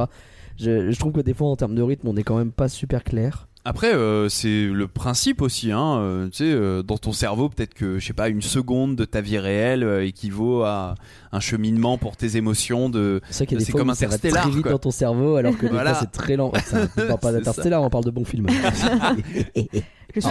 Ah, euh, moi, je- je- cette, cette blague est validée de mon côté. Ah, c'est vrai. Oh là là Toi, là toi, non, toi, t'aimes bien Ah, Interstellar. j'adore Interstellar. Ouais, ouais, ouais. Bon, On bah, fera un écoute. autre podcast sur Interstellar si tu veux. Douglas. Si je fais ça, je me fais beaucoup d'ennemis. Ah, bah, c'est surtout qu'il faudrait qu'on fasse Interstellar animé parce que c'est pas trop le principe. euh, Normalement, normalement, on fait Parce pas- que ça rentre ni dans Rien que d'y penser, ni dans Disney Music Box, ni dans là, c'est je- compliqué. Je vois là. pas où on peut le mettre, On effectivement. va lancer un nouveau truc. Lançons un nouveau Juste les Nolan. Le podcast Interstellar. truc. Oh, putain, quel enfer. Mais euh, en fait, là, on, tu vois, toi, tu dis oui, mais c'est parce que ça se passe comme ça dans le cerveau. Et moi, c'est un peu le problème que je vais avoir plusieurs fois dans le film. Et cet argument va probablement revenir. Oui, mais ça marche comme ça parce que c'est le cerveau.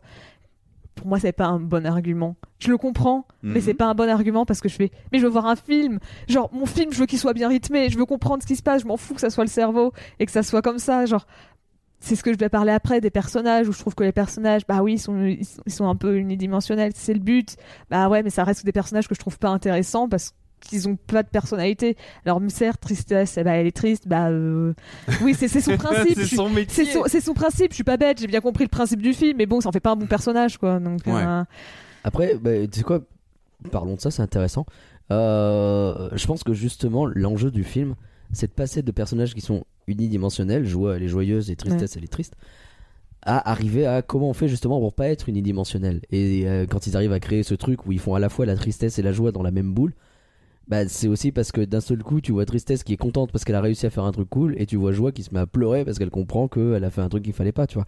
Et c'est là que justement ils deviennent plus intéressants. Je suis d'accord avec toi. Joie, elle m'énerve. Je l'aime pas. Elle m'énerve fort.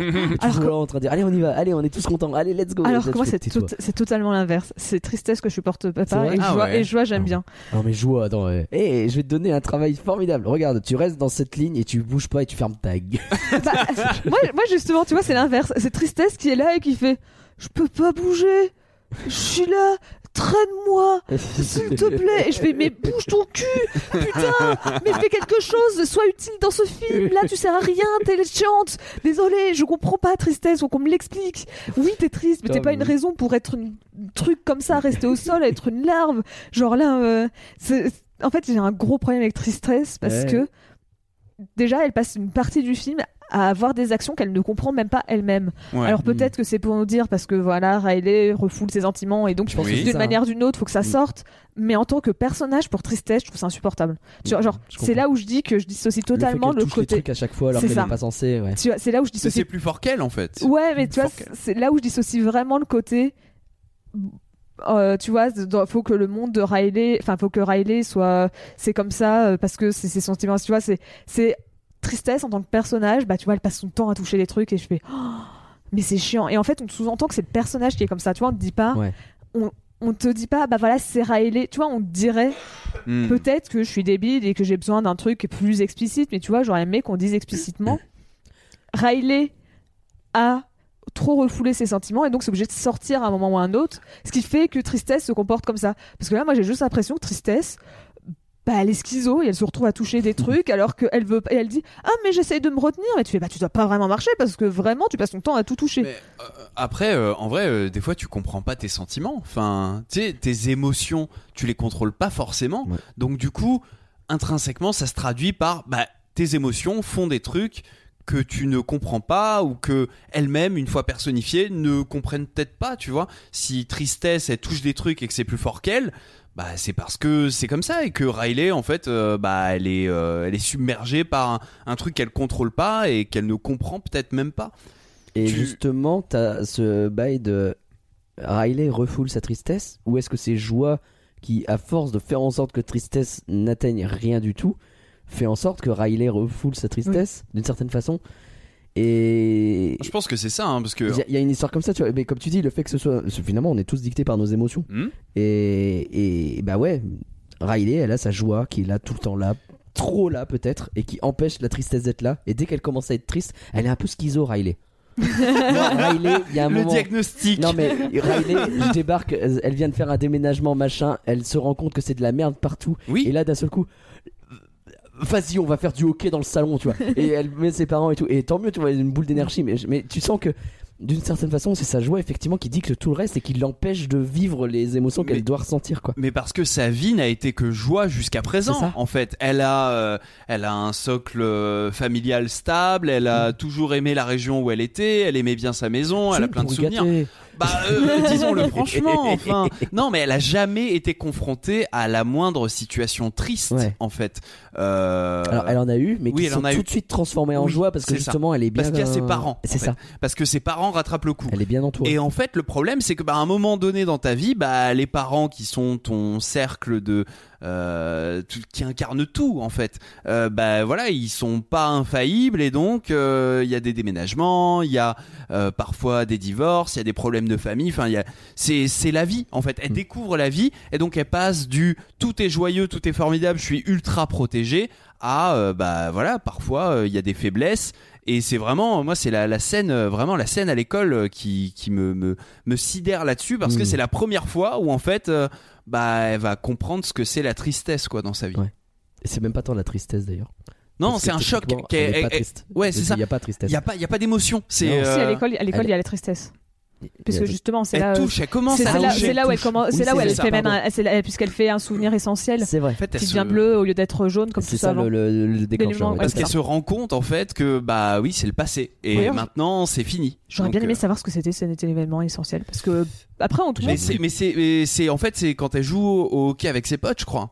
Parce qu'en fait, elle a plus son équipe de hockey. Du coup, euh, bah voilà, c'est, Bah, elle pas- se dit bah c'est le passé en fait. Je sais pas trop ce que c'est parce qu'on on n'arrive pas parce qu'à la fin tu vois on te montre que les souvenirs essentiels ils ont juste changé de couleur Mhm. et genre euh, par exemple le, celui qui est associé au hockey il devient mélangé avec colère et joie donc on comprend Oui. que ça peut peut-être changer ju- justement je crois que c'était un peu ça c'est marrant quoi les deux duos des deux et tu vois on comprend donc que ça peut changer justement pour ça mais j'ai pas compris si c'était un nouveau souvenir C'est un nouveau ou si souvenir. Je pense que ça a l'air c'est ça a l'air du d'être un nouveau. souvenir souvenir. mais résultat on le voit plus après même à la fin tu vois quand ils te mettent tous les souvenirs il apparaît pas celui-là Ah, c'est vrai. donc, peut-être si, en fait, il y en a tellement beaucoup en beaucoup, euh, on sait pas, c'est trop il a apparu, mais Moi, je pense que c'est le, le, le...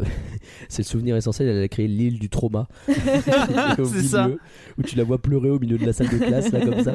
C'est bon. Non mais je crois que c'est ça. hein. Je crois que c'est un nouveau souvenir Ouais. essentiel où elle Ouais. mélange la joie et la rage parce que elle est dans une nouvelle équipe, donc Ouais. du coup elle doit faire ses preuves. Elle a euh, des qualifications et tout ça, donc peut-être elle a une rage de vaincre qui fait que ça crée un souvenir essentiel. Ouais. Mais euh, mais ouais, il me semble que le, le, le tilt qu'elle a euh, à l'école, c'est quand euh, du coup elle repense à son équipe de hockey Oui. et qu'elle déprime un peu parce qu'elle se rend compte que c'est fini quoi. mais en fait, limite, moi, tu vois, le film, c'est con à dire, hein, mais moi, j'aurais aimé que ça soit peut-être que sur Riley et pas sur les émotions, parce que comme je dis, bah, euh, Ah, ouais. Riley, je la trouve intéressante, tu vois, je trouve que le conflit avec sa famille est intéressant. Pas les émotions, comme je- Moi, je te dis, tris- tristesse, je l'ai vraiment pas pu la piffer. Joie, au moins, je me disais, bah, elle fait avancer le scénario. Tristesse, j'avais vraiment envie de lui dire, mais s'il te plaît, fais quelque chose. Après, c'est peut-être pour les enfants, quoi. C'est pour que les Oui, je enfants pense que puissent oui, se euh. raccrocher à des gags euh, et Bah, à Ça des. ressemble beaucoup à ce qu'ils ont fait dans Saul, hein, euh, avec euh, ce, ce petit Oui. personnage vert qui suit partout. Ouais. Euh, je sais plus comment Je s'appelle. l'ai plus. 22 21 Oui, 23. Je sais pas, c'est un chiffre, mais je me rappelle plus. euh, je me rappelle plus. C'est un, chiffre dans les 20. Voilà, je suis Mais ouais, on, enfin, on parle quand même de concepts qui, nous, en tant qu'adultes, nous parlent évidemment, mais pour un enfant qui regarde vice versa, toute la partie, les émotions, les, les, les îles euh, et tout ça, ça doit être euh, quand même assez abstrait pour le Ouais. coup. Donc, euh, si tu leur mets des petits bonhommes Oui. rigolos qui vont incarner des trucs faciles à comprendre, qui vont avoir des gags qui vont être euh, anticipables et faciles à saisir, je pense que ça peut aider à tenir le coup, quoi, et à retenir quelque chose du film, euh, alors que les adultes, eux, vont forcément penser à Waouh, Riley, c'est incroyable ce qui lui arrive dans le film. Elle fait une dépression, euh, elle fugue, et Mm. puis à la fin, c'est l'adolescence. Donc, nous, on comprend ce niveau Ouais. de lecture. Les enfants, je pense qu'ils comprennent surtout Oui. qu'il y a quatre émo- cinq émotions rigolotes qui se mettent sur la gueule tout du long, quoi. Mes résultats, je parle pas de totalement supprimer la partie dans la tête, mais peut-être la repenser différemment pour. Tu gardes le principe du centre de contrôle de, de- des bonhommes dans la tête, mais au lieu d'en faire une par émotion, bah t'en fais peut-être. Tu mets, au lieu d'avoir cinq personnages, chacun fait une émotion, peut-être que t'en mets que deux. Et résultat, ils ont plus d'émotions et donc Hmm. ils sont plus intéressants comme personnages Ouais, parce que ouais. vraiment, moi, je suis restée bloquée où bah tu vois, t'as as toute la partie où, encore une fois, je sais, j'insiste beaucoup, mais vraiment pendant le film, Ah, t'as Tout- saoulé. Hein. ah non mais tristesse, le passage où elle fait, elle, elle reste allongée et elle veut rien faire. Alors oui, elle est censée être triste, je comprends, c'est le personnage, je suis pas bête, mais ça en fait pas un personnage intéressant. Ouais, Alors que joie, bon bah tu vois, il y a ce côté, elle est très joyeuse, Elle est très variée, Enfin, c'est ça. en fait. Mais c'est au moins t'as l'impression qu'elle a fait plus de choses parce que tu la vois un peu douter au moins. Hmm. En fait, c'est ça, Joie, c'est peut-être plus le personnage principal, donc tu la vois douter. Elle met vachement de temps pour être, pour, pour être triste, mais au moins tu, tu vois qu'elle elle passe quand même par pas forcément tout le temps joyeuse. Alors que Tristesse, elle est constamment en train de bader. Et tu fais. Et c'est vrai que en plus pour appuyer ce que tu dis, euh, Tristesse, elle a, elle a un rôle qui est un peu chelou parce que c'est elle qui a été mise au coin à lire les manuels de fonctionnement du cerveau et donc c'est elle qui sait comment fonctionne On le cerveau, ce qui est pas Hmm. logique du tout en Pas fait. trop, Enfin, non, pas mais trop. enfin c'est oui c'est un petit un petit un- Mais Ça, parce c'est que. c'est un quoi. Mais résultat, à- à la fin, bah, quand tu vois Tristesse, tu vois, elle commence. En fait, les scènes où elle est. Justement, elle sert à montrer son côté triste, où elle, euh, elle réconforte pour la première, la première fois Bing Bong, que euh, on la voit euh, au centre de contrôle. Tu vois, à chaque fois, quand là, par contre, je la trouve incroyable, Tristesse. Ouais, c'est là qu'elle est tu bien. vois, c'est c'est son moment et tu, tu sens qu'elle a ouais, été mise pour, là pour ça. Mais moi, c'est vraiment les passages où elle est passive, où Mais c'est là. vraiment, où- Je pense que l'idée, je sais pas si c'est bien ou pas, hein, mais je pense que vraiment l'idée, c'est elle a tellement été mise de côté tout le temps qu'elle ose rien faire et que ça représente le fait que Riley n'ose pas être triste jamais. Tu vois.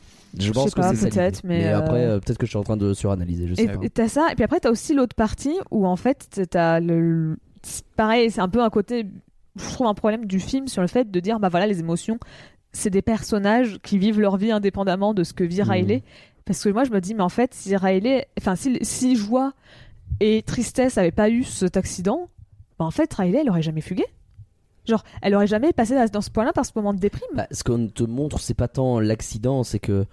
bah, c'est- métaphorique tout ça. C'est que bah, elle est à ce point coupée de.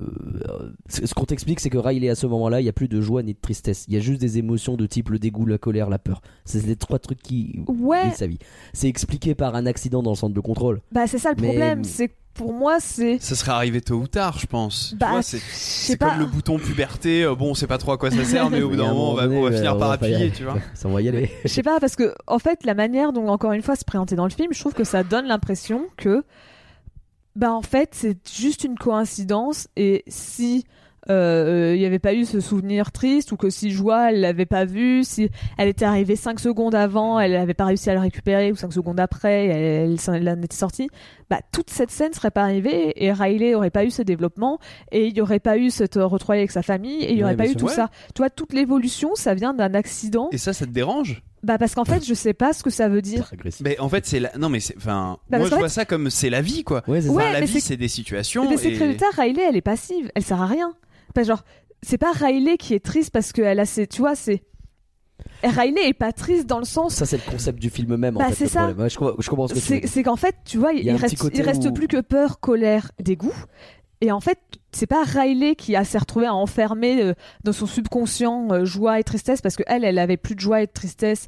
Elle était pas bien, elle était au fond du trou et c'est pas genre son subconscient qui les a enfermés. C'est joie et tristesse. C'est sont- expliqué par un point de scénario qui a rien à voir avec Riley en C'est ça. elle-même. Ouais, mais c'est une traduction. Mais moi, c'est comme ça que je le comprends aussi, mais Bah, je pour moi, comprends je, que- moi, je le vois Ouais. l'inverse. Pour moi, c'est littéral pour le coup. Ouais, pour moi, c'est l'inverse. Pour moi, c'est- c'est euh, tristesse et joie se retrouvent à être partis par les un émotions accident. sont trop euh, C'est ça, les à la émotions, base du truc. C'est ça, les émotions ont plus si- d'importance que Riley et c'est elle qui Comme si. Riley peut plus être ni joyeuse ni triste, mais que c'est pas elle qui l'a décidé C'est ça. justement. Ça, s'est décidé Voilà. par un truc de personnage complètement. C'est exactement ça, tu vois. Même C'est si je pense que l'idée c'est que justement c'est Riley qui le décide et que ça se retranscrit comme C'est cet ça, accident. ouais. Moi, je Bah, ça comme ça à aussi. hein. force que Riley veuille, parce que c'est- c'est- quand je dis qu'elle est schizo, c'est un peu ça.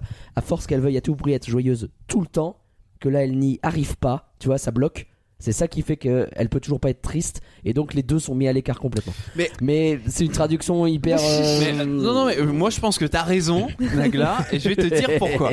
Il y a un moment, en fait, euh, on l'a dit, les personnages du film sont incarnés par l'émotion dominante. Ouais. On est d'accord. Ouais. Euh, la mère, c'est la tristesse et tout ça. Le père, c'est la Mhm. colère. Riley, c'est la joie. Et rappelez-vous, il y a un moment où elle arrive dans sa chambre et où en fait Riley, elle voit sa chambre et, et genre elle se dit, waouh, c'est quand même un peu de la merde, de la cette ouais. chambre. Et en fait, là, il y a Joie qui est un peu en retrait et qui, et qui n'arrive même plus à dominer le groupe en fait. Elle, perd son leadership. Et tout le monde commence à dire genre ouais ça c'est de la merde, ça c'est pas ouf, Mhm. ça ça me fait peur, ça c'est dégueulasse. Et en fait tu vois à sur cette scène là à mon avis c'est la preuve que en fait c'est pas les émotions dans la tête de Riley qui drive Riley. C'est l'inverse, c'est Ouais. l'environnement de Riley qui lui envoie des signaux et Mhm. l'esprit de Riley interprète le tout et, et son interprétation c'est bah là il y a du dégoût qui va Ouais. un peu euh, faire germer une idée là il y a de la rage euh, là il y a de la peur enfin tu vois c'est euh, Et pour le moi fait que Joie se remette en avant Oui, pour juste remettre après. le filtre juste après, bah c'est presque Riley qui a un effort conscient de se dire non, il faut que j'essaye de voir mon truc de manière positive. exactement et c'est la même chose qui se passe d'ailleurs Ouais. quand elle arrive dans la maison et qu'elle se dit bon allez let's go on va faire du hockey tu vois Exactement. C'est en fait c'est une pulsion de joie qui lui fait reprendre le contrôle à son petit personnage qui est Joy et qui euh, du coup reprend le contrôle du panneau de ça. contrôle quoi c'est pas, moi, je- Ouais, bah, je dis pas Elle est- ça. elle- on elle est essaye fort. Enfin, en fait, je comprends cet argument, mais je sais pas. En fait, j'aurais aimé que ce soit montré d'une autre manière parce que là, c'est vraiment. Ouais, c'est un accident qui arrive. Tu vois, c'est un accident Mm. qui fait ça. Si ça avait été quelque chose du style, je sais pas, elle, elle- le, tu vois, les gardiens du subconscient sont allés chercher euh, joie et tristesse pour les l'enfermer, quelque chose comme ça. Tu vois, Ouais, je bon, mais pas ça faut- parce que là, c'est c'est vraiment Non, un non, peu je grossier. Mais tu vois, un truc plus act, plus direct, quitte Ouais. à tu vois, ce que ça reste dans. D'un seul coup, le cerveau, c'est Joie qui perd ses pouvoirs ou Ah, mais je les sais pas, enfants- c'est ça. euh, je pense qui, que euh, les enfants auraient pas compris hein. C'est possible. Je pense que pour les enfants, il leur faut un. un- Et puis, un- ça un ch- permet d'avoir ce qui, bon, désolé de le dire, mais c'est la partie que j'aime le moins, un petit buddy movie Voilà. avec joie et tristesse qui sont dans les trucs. Et c'est vrai que c'est pas terrible. Moi, le- vraiment, le, le- le film là où il est grandiose, c'est quand t'es à l'intérieur des têtes et que tu les vois faire des trucs, des têtes hein, d'ailleurs, parce Mhm. qu'il est encore plus génial quand tu vois les têtes de tout le monde. Mais euh, c'est vrai que quand euh, tu dézoomes d'un coup, enfin vraiment, moi, euh, à chaque fois que je regarde le film, je fais, ok, ils sont encore en train d'essayer d'aller d'un point A à un point B, passer par le subconscient, machin, je m'en fous. Quand est-ce qu'on revoit Riley en train de faire des trucs avec Et- la tête, quoi. Ah, ça, je suis d'accord. C'est pour ça que le film aurait été un très bon court métrage. Oh, ouais. Ah ouais. Bah, je suis désolée, mais tu gardes. Il y a eu un court métrage d'ailleurs après. Bah, le eu un court-métrage, que limite, j'ai il est- revu d'ailleurs, il est très très bien. Moi aussi, je l'ai- vu pour la première fois parce qu'il me semble que je l'avais Ah, pas vu avant. vu Je suis pas sûre. Euh, sur en tout cas, je... Disney+, hein, sur Ouais. ouais. et euh, te ou si je l'avais vu, fin. ou euh, j'ai peut-être vu genre qu'une partie, même s'il est pas long, mais j'ai peut-être vu genre juste un petit bout une fois euh, dans un, un café Hyperion en attendant. Pour ceux qui ont la ref. mais, euh, mais tu vois, je trouve que bah, tu vois, ce court métrage marche presque mieux parce que justement, t'as pas, tu vois, tu peux juste euh, comme ça t'amuser avec ce qui est fun dans le film et pas. Bah, toute la partie chiante, comme tu dis, du body movie, bah, elle est pas là. euh. Ouais, mais le, tu vois, le, le buddy movie a plus une vocation, je trouve, euh, euh, didactique pour les enfants, pour le- le- Mm. les, les ouvrir à comment ça fonctionne le cerveau, plus Ouais, il fait un que. peu les choses étape par étape. On est d'abord à tel endroit, là c'est l'imagination, Voilà. là c'est tel Et truc. rappelez-vous votre ami d'enfance euh, que vous avez peut-être oublié. Bon bah voilà, il vous aime tellement qu'il va se sacrifier pour. euh, Il y a des trucs cons. Quand ils sont enfin dans le train de la pensée, qui est une bonne idée d'ailleurs, euh, qui sont enfin dedans, que Riley s'endort et qu'ils se disent Let's go, il faut qu'on aille absolument la réveiller. Restez dans le train, vous vous en foutez, elle dort. Bah oui, non, mais ça, ça je comprends pas. j'ai pas- c'est- c'est- c'est- Et vraiment, ça devient un Euh. gros enjeu. Et donc, il court dans les rêves, les cauchemars, essayer de faire en sorte qu'elle se réveille et tout. Ouais, ouais. marrant. Oui, c'est je, vrai je- que ouais, je c'est suis d'accord avec toi pour dire C'est qu'en plus, c'est ça qui va faire qu'elle va se retrouver à fuguer parce que peu, euh, ouais.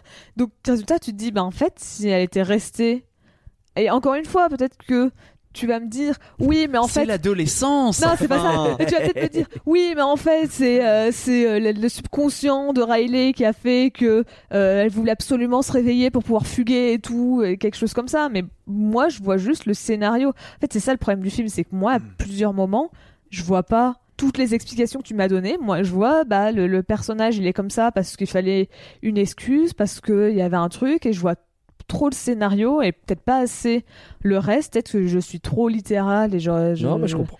Mais euh, il y a plusieurs moments où tu vois, genre, je, je comprends pas les personnages et je me dis juste, bah ouais, mais ils font ça pour le scénario Hmm. et pas, euh, pas, tu vois, tout ce côté explication de, bah voilà, c'est en fait, elle fait ça pour telle raison. Donc, euh, ouais, c'est ça qui j'arrive pas à accrocher dans le film. Il y a un troisième personnage dans ce buddy movie. Il faut quand même qu'on parle de Big Bang à un moment Ah, donné. le meilleur. Tu sais que j'ai une peluche de Bing Bong. C'est que je déteste. Je te jure. je le trouve moche. t'as Moi, une il me peluche fait de lui. mourir de rire. Mais oui, quand il dit oh, Regardez, je suis mi-dauphin, mi. Oui, c'est vrai, c'est vrai Qui que c'est fait le drôle. dauphin C'est trop Comment drôle. ça, dauphin Bah oui, il fait le dauphin. oh, Ah il y a un ouais, dauphin je dans suis cette désolé, salle. Je je ne suis savais pas. Magnifique. Euh, non, bon, après, je, je comprends pas en fait, c'est pourquoi il prend à chaque fois les pires décisions. Je vraiment, eh viens, on va passer par ce raccourci, c'est une bonne idée. Regarde, c'est écrit D-A-N-G-E-R, E ça veut dire raccourci. Donc, manifestement, il sait Et- lire.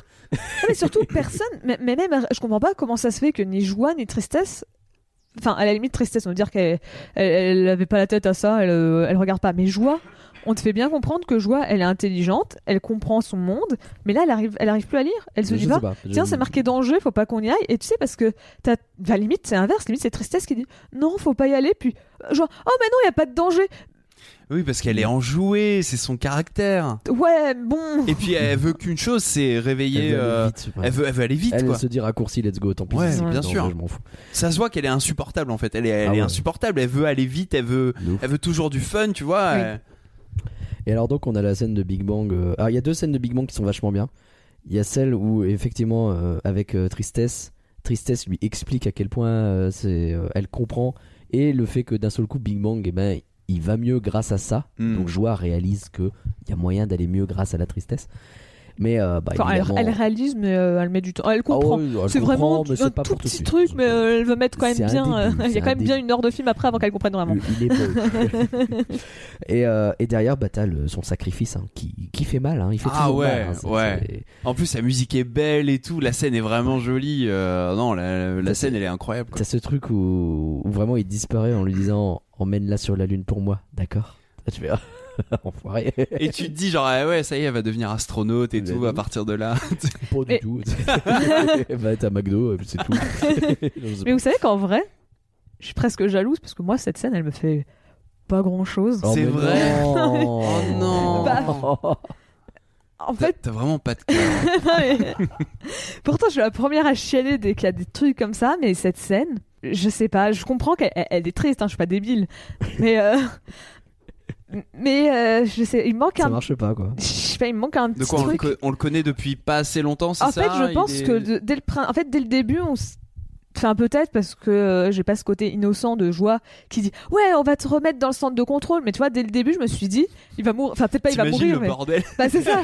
C'est que je me suis dit. Je me suis dit, Big Bang, il va jamais pouvoir aller dans le cerveau. Non. Donc, résultat, On appelle ça une maladie. donc, résultat tu vois, cinglé. En fait, t'as un peu un côté où, tu vois, on te dit qu'elle l'oublie, euh, genre, euh, bah, son, son, le- la- sa fusée, elle est déjà presque morte, tu vois, Mhm. elle est, on elle est sur le point déjà d'être balancée aux oubliettes. Lui, bah, euh, j'ai me semble, je sais même pas si tristesse le reconnaît, joie le reconnaît, mais je sais pas si. ouais, vois, le reconnaît. Mais je, ça, je crois pas. mais tu vois, il y a un vrai- a- bah, c'est ça en fait. Quand je dis qu'elle est tellement passive que tu sais même pas si elle reconnaît ou pas un personnage.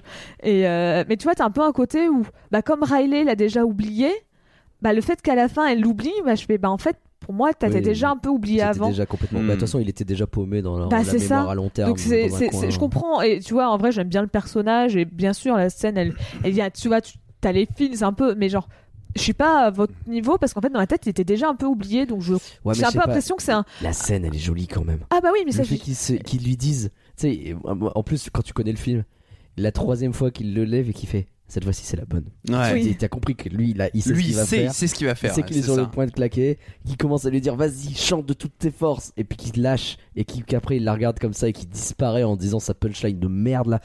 Moi, J'étais comme une bouse hier soir, c'était un scandale. quoi. Bah tu vois, un c'est scandale. bien sûr, genre, genre la scène elle est incroyable et tout, je dis pas le contraire, mais c'est que je pense qu'il y a un Toi, peu. tu étais préparé. ouais. C'est ça, c'est Mm. c'est comme on savait déjà qu'il allait oublier. T'avais déjà fait ton deuil. Bah, c'est peu- bah, presque ça dans l'esprit, Ouais. tu vois, c'est t'as déjà ce côté, bah tu, tu sais que Riley l'a oublié, donc c'est pas, c'est un peu comme si c'était un twist qui n'en est pas un.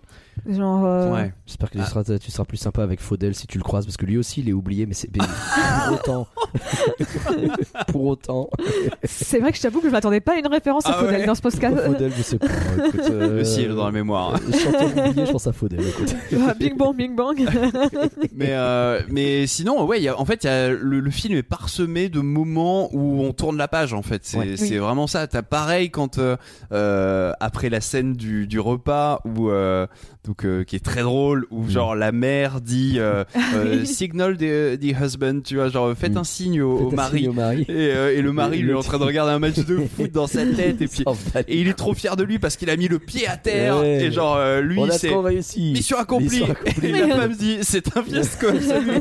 Et euh, bref, donc après elle monte et le, le père, je me rappelle, il va voir sa fille Ouais. et il essaie de lui faire genre je fais le singe, regarde, ouh ouh ouh, c'est drôle, tu vois. Et là ça marche plus du tout. Non.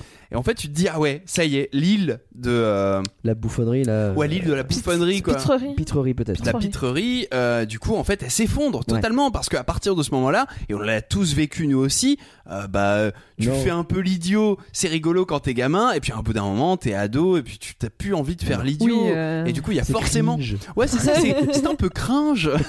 Et il y a forcément un moment, tu te dis là, il y a forcément un moment où mes parents ont essayé de me faire une blague qui marchait à l'époque C'est sûr. Où on, on faisait les idiots et il y a un moment où j'ai pu marcher dans ce truc. Et du coup dans leur tête ils ont dû se dire ok ça y est ils passent à l'âge adolescent et c'est exactement ce qu'on voit avec Riley qui perd l'île qui s'effondre et c'est d'ailleurs l'une des premières îles qui va s'effondrer. Ouais. après il y a l'amitié après. En fait on vit ça comme une tragédie parce que tout s'effondre alors qu'en vrai c'est juste bah, le passage à la vie d'adolescent ouais. c'est et après il y a d'autres îles qui vont arriver l'île Bien des sûr. boys band euh, qui est, Oui. est- n'importe quoi J'espère que c'est qu'une phase.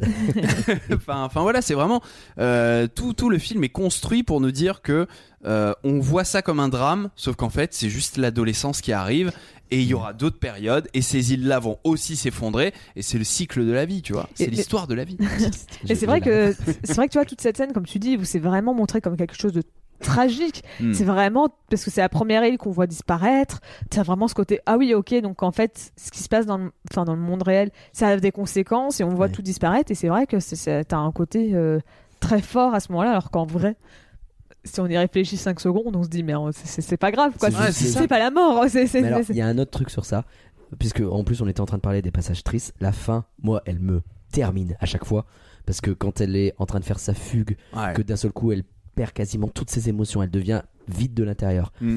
et que d'un seul coup elle se réveille parce que bah, il y a sa tristesse qui remonte et qu'elle se rend compte que non, elle doit rentrer, et elle revient, elle retourne voir ses Ah parents, ouais. elle leur fait Et- un gros câlin. Oh là là là elle là. Ouais. chiale, enfin ça y est, elle est triste. Et en même temps, il y a de la joie qui se met, il y a son sourire qui réapparaît. Ouais. Je suis une merde. Ah non, mais- mais je je- suis en pleurs. On est des merdes. Alors que c'est quoi l'histoire Enfin, c'est quand même le putain de Pixar qui t'explique que le déménagement c'est nul, tu vois. Ah. L'enjeu il est à chier. C'est vrai que je suis là en train de pleurer comme une merde. En me regardant ce truc en me dire mais c'est juste une gamine qui a fait une espèce de fugue de caprice de merde parce que ouais genre le déménagement c'est nul je vois plus mes potes quoi.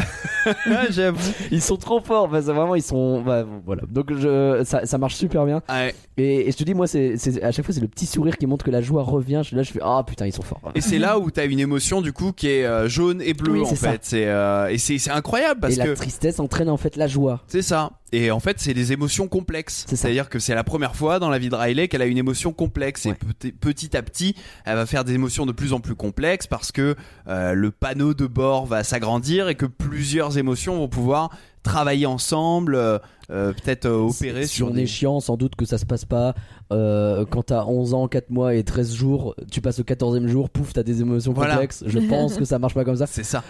mais euh, enfin Mais la, c'est la bien façon dont ça Bah, c'est trop bien c'est- trop bien Tu vois, typiquement, c'est ce genre de petits détails, ça me choque pas. Parce que c'est pas, Ah, c'est pas montré dans le film.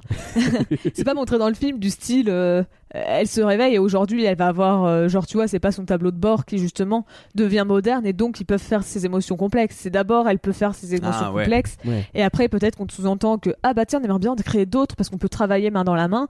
Ah bah oui, mais ce tableau de bord, il marche pas et donc c'est pour ça qu'il faut qu'on l'agrandisse ou un truc comme ça. Mmh, Genre, sûr. justement, ils te le présentent pas Ouais, en mode c'est parce qu'elle a passé euh, tel jour, telle heure, telle date que c'est Non, mais bon, t'as ça raison. devient. Donc, euh, justement, je trouve que ça, c'est.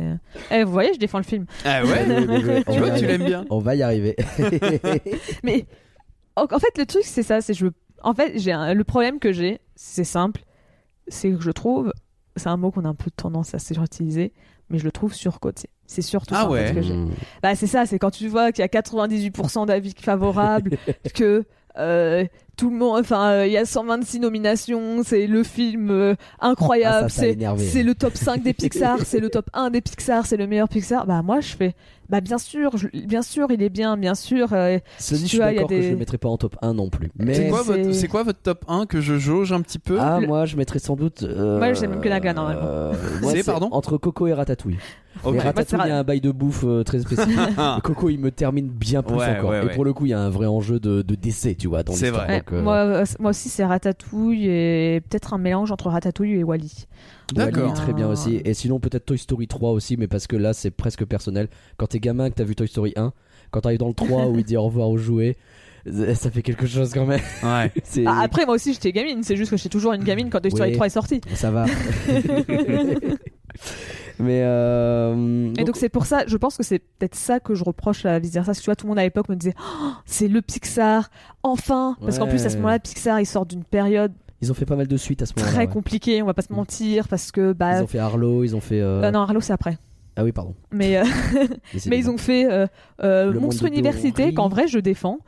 Euh, Ouais. C'est après. C'est après, décidément, j'arrive. J'arrête. J'arrête. Et dans le turfu. Euh, Monstre Université que j'ai tendance un peu à défendre, même s'il est pas bien, mais euh, j'ai tendance un peu à le défendre. c'est un peu le plaisir coupable chez Pixar parce que ouais, il est pas bien, mais il a de bonnes idées. Euh, mais t'as euh, Rebelle qui Yeah. Voilà, t'as Cars 2, donc, Oh. euh, donc là c'est vraiment le moment où Pixar. C'est dur, quoi. C'est ça. Même après, comme tu le dis, en soi, t'as le monde, t'as Arlo qui arrive après, t'as le monde de Dory qui arrive après. Euh, si on enlève Coco, t'as quand même Cars 3, t'as euh, Oh. T'as aussi les Indestructibles 2 qui arrivent pas trop longtemps après. Genre, on va pas se mentir. Les années c'est vrai. 2010, c'est très compliqué pour Pixar. C'est assez et donc, compliqué. généralement, t'as deux films qui ressortent de cette époque. T'as Coco et vice versa. Ouais. Et encore plus à l'époque, quand vice versa, c'était vraiment le seul à être très bon Hmm. pendant très Sûr. avant et après. Et donc, tu vois, il y a vraiment ce côté où, bah, moi, je, je comprends le film, mais c'est un sans plus. Tu vois, c'est un 3 étoiles sur 5, c'est un. Oh, ouais. Tu vois, c'est des trucs comme ça. Et je suis pas rentrée à fond dedans. Et donc, bien sûr, je vais, je vais le défendre sur certains aspects parce qu'il est pas nul. Et c'est un bon film. Mais Ok. j'accroche en plus, tu vois. Ouais, ça manque d'intensité pour toi. c'est ça. Mais Enfin, tu reconnais la. c'est pas d'intensité, c'est que les, les personnages, en fait, j'arrive Ouais, pas à accrocher. que- Moi, c'est le personnage et le scénario. Tu vois, tout l'univers est incroyable, Hmm. mais les personnages et le scénario, j'accroche pas. C'était compliqué que- de faire cohabiter les deux en vrai. Ouais. De Ouais. réussir à créer un univers aussi pertinent sur ce qu'il veut expliquer et en même temps d'avoir des personnages complexes. Mm. C'était très chaud. quoi. Oui, c'est vrai. Mais, euh, mais bon. Euh, histoire de terminer, petit point, peut-être bande son. La musique et Bande le- son, euh, super. Ouais. Bundle of Joy. euh, Il y a la musique là dès l'intro. Elle est incroyable, celle-là. qui, qui J'ai appris à la jouer au plus, piano. euh, Ah ouais Ouais, ouais. Qui marche très bien très euh, en intro de Disney Delight euh, à Disneyland Paris désormais. Je suis d'accord qu'à maintenant, à chaque fois, quand je l'ai entendu dans le, dans le truc, j'ai fait Non, mais là, on va me mettre des drones juste après. c'est vachement bien. La VF, je la trouve très très cool aussi. J'ai pas écouté. Mais j'ai bien compris non. Pauline me fait une tête à base de deux délinements qui veulent dire que non, a priori. bah, ça dépend des personnages. Et en fait, c'est le, le- la, la VF, Ok. il y a énormément, énormément de Star Talent. En fait, Ah toutes ouais les émotions, c'est que des Star Talent. D'accord. Bah, t'as. euh, alors, je les connais pas tous. Euh, t'as. euh, comment elle s'appelle? Charlotte Lebon en joie. Que je trouve incroyable. Vrai, oui, très je suis franchement. d'accord, je suis d'accord. Euh, tristesse, j'ai un peu du mal par moment. Ah ouais? Ouais, peut-être pour ça que aussi j'ai un peu du mal à Peut-être. accrocher, mais euh, deux trois phrases où je sais pas, je je suis pas accroché. Euh, t'as notamment bah, Gilles Lelouch en colère, t'as Pierre Ninet en peur, et euh, je sais plus qui c'est, dégoût et donc euh, tristesse, mais euh, mais tu vois, c'est genre en fait c'est tristesse où je trouve que c'est peut-être un peu plus faible que les autres, ou alors c'est peut-être l'inverse. Peut-être que c'est je suis méchante envers la doubleuse c'est parce que j'aime pas sais jouer et je trouve que le personnage genre Non, tu vois, sais c'est peut-être que justement, je trouve qu'elle a pas des. Enfin, elle elle est tout le temps passive, donc c'est peut-être pour ça. euh, Moi, ça m'a pas choqué, mais peut-être que c'est parce que justement elle est passive et que du coup il y a pas de Mm. raison ça me choque, mais euh, ok. Bon. Euh, Et aussi, bah, en fait, euh, euh, ce qui est frustrant, mais ça, ça. On peut pas en vouloir au film directement, mais euh, le, le Star Talent, c'est pas bien. Ouais, ça, oui, oui. Pourquoi?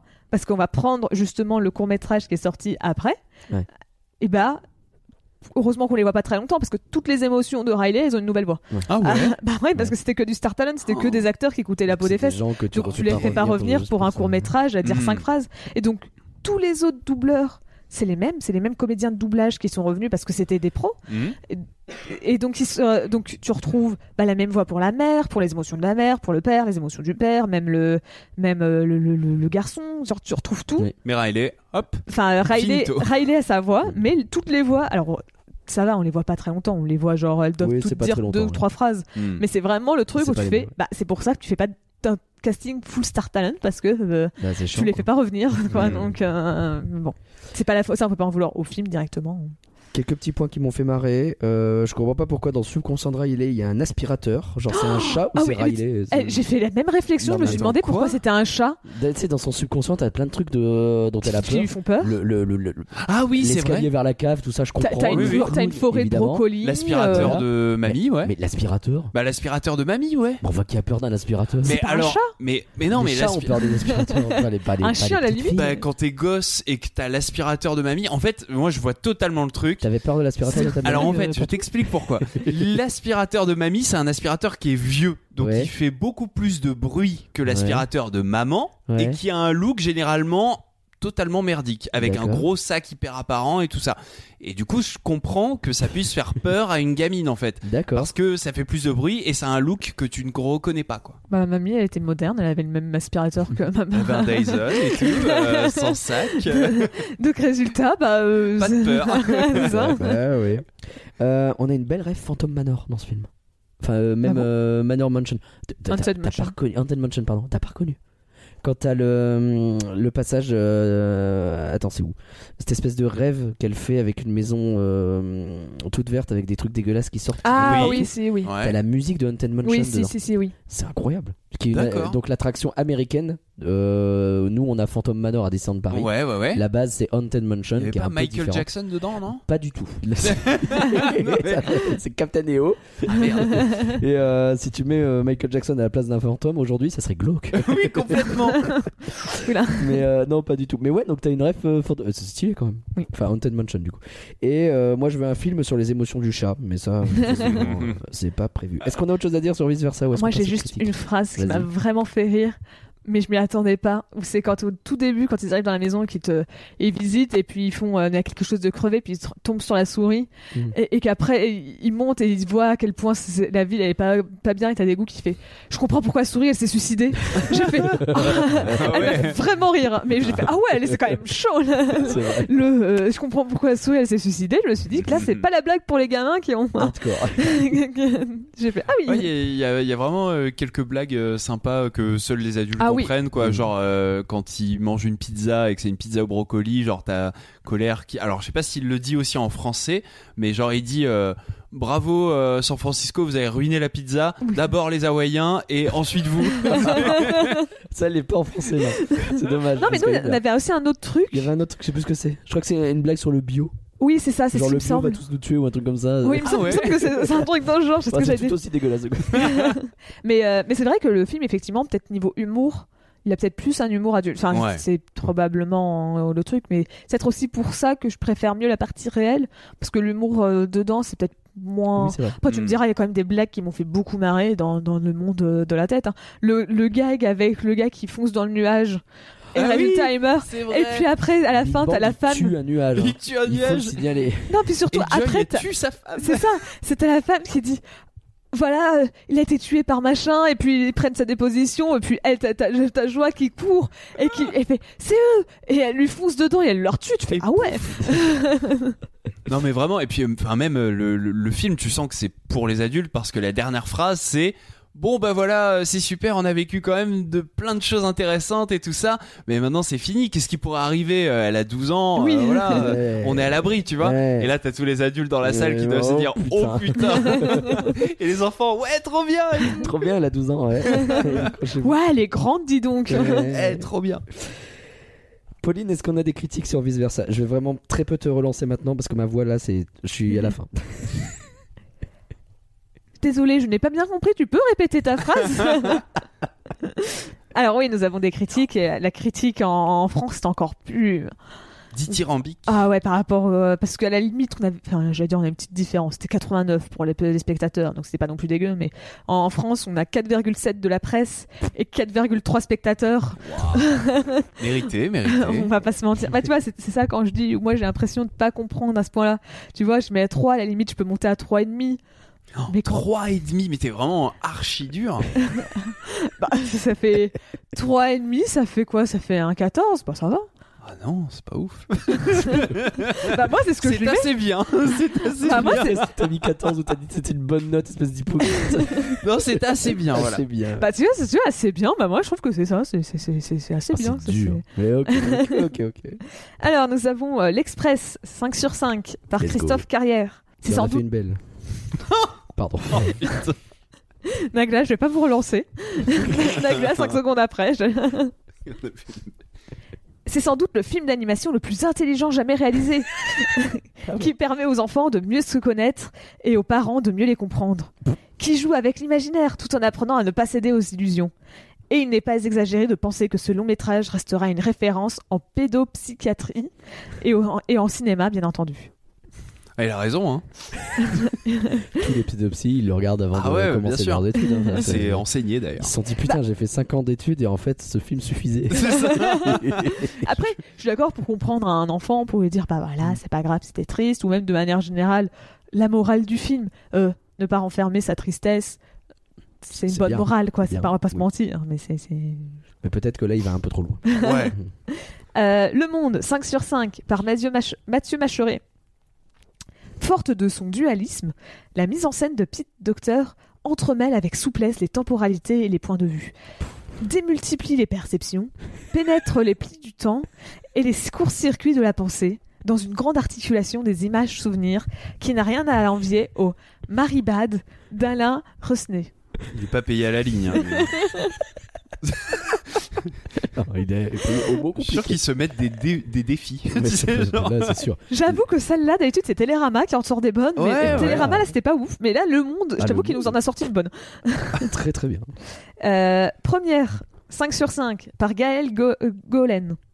Au cœur d'un Disney qui nous fait rire et pleurer en sachant très bien comment pousser nos boutons, Oh. et vous Abîme. aurez une bonne idée de ce que prétend être le film.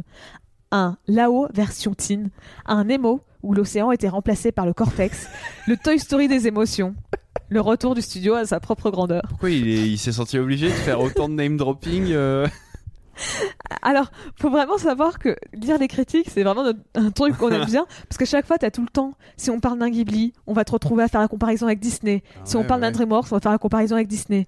Généralement, la comparaison avec Disney arrive très vite. Quand c'est un Pixar, on te fait la comparaison avec Disney.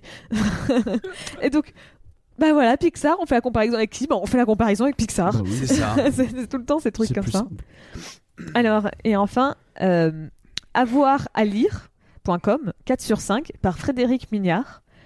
Pixar exhume les émotions de l'âge d'or de son animation et se démarque une fois de plus du tout venant de l'animation hollywoodienne, avec cette sagesse qui parlera peut-être davantage aux spectateurs adultes. C'est marrant, on ressent bien le côté Pixar, ils étaient plus tellement. ouais, Il y a ce petit côté, ils sont de retour. Hmm. oui. Bah, comme je dis, enfin, en vrai, Rebelle, il était plutôt bien perçu quand même, mais il il me a semble qu'il était bien, bon- il était bien perçu par le- la presse. Ouais. Mais c'est les, les- les spectateurs qui l'ont plutôt pas trop aimé. Ouais.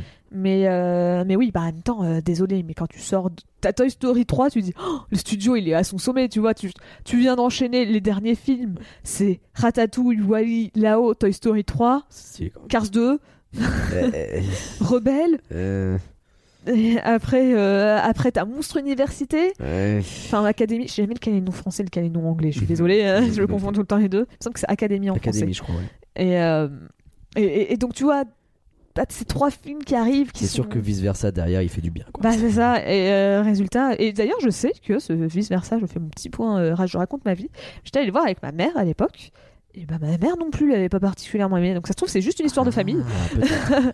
Parce qu'avec ma mère, on était toutes les deux sorties comme ça en mode bah c'est bien, mais sans plus quoi. Et je pense peut-être que vraiment, vous avez trop hypé le machin en disant c'est incroyable. Et Ah, moi, c'est je. possible ça. hein. Parce que euh, vraiment, Souvent bah, tu vois, ça arrive. hein. Tu vois, c'était vraiment le retour. euh, ah là là, Pixar revient à son sommet et bah c'était. Des fois, c'est l'inverse. Les gens sont persuadés que ça va être nul, ils y vont et ils confirment que c'est nul. Regarde Star Wars 9.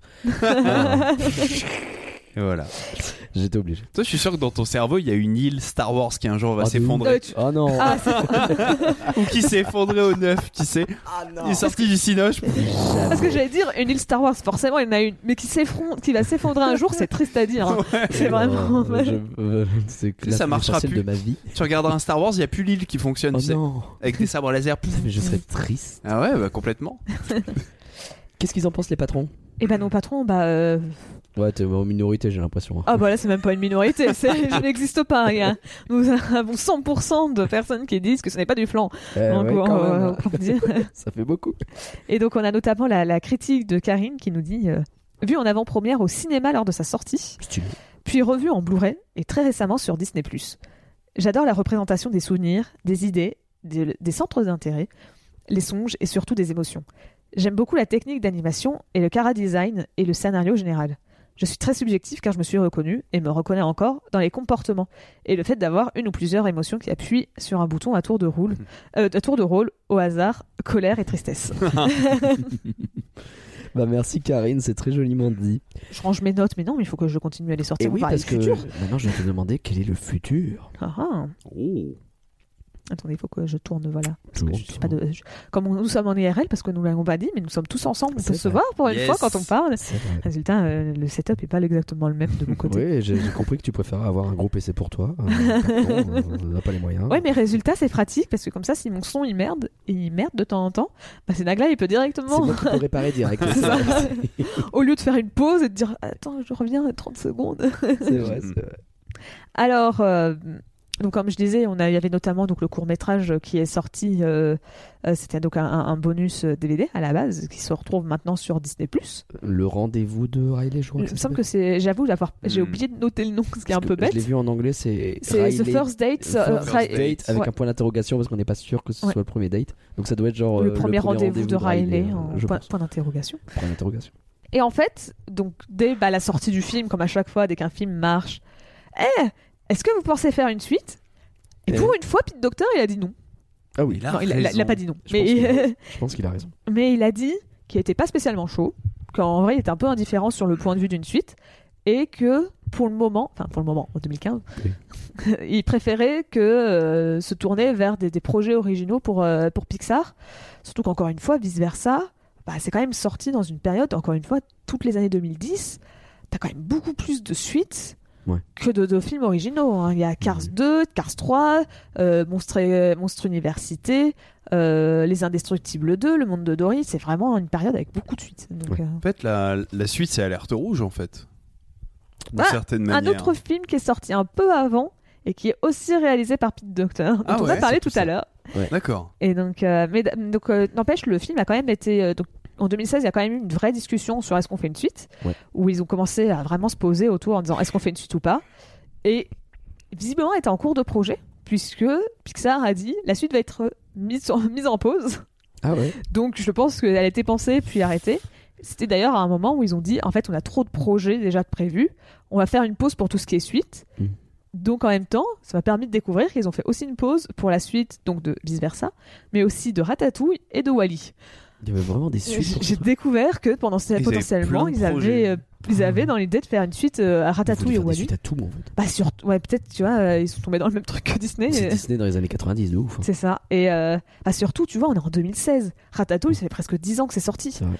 Enfin, tu me diras, euh, Les Indestructibles 2, on a fait une suite euh, en, euh, 14 ans plus tard, hein, euh, mais euh, Wally, je vois une suite. Je me dis pourquoi pas, tu vois, il y a peut-être des trucs à raconter. ouais, et encore, parce que le, le truc qui est intéressant avec Wally, c'est qu'on justement, on te laisse. euh, c'est toi qui imagines le monde de demain, euh, tu vois. C'est un peu ce qui s'est passé avec le Lorax, où normalement, dans l'histoire, si on te donne euh, la petite graine. de- Parce qu'on a parlé de Lorax récemment, et où c'était, on, on donne la petite graine au héros, et c'est à lui de deviner ce que ce qu'il va en faire du monde.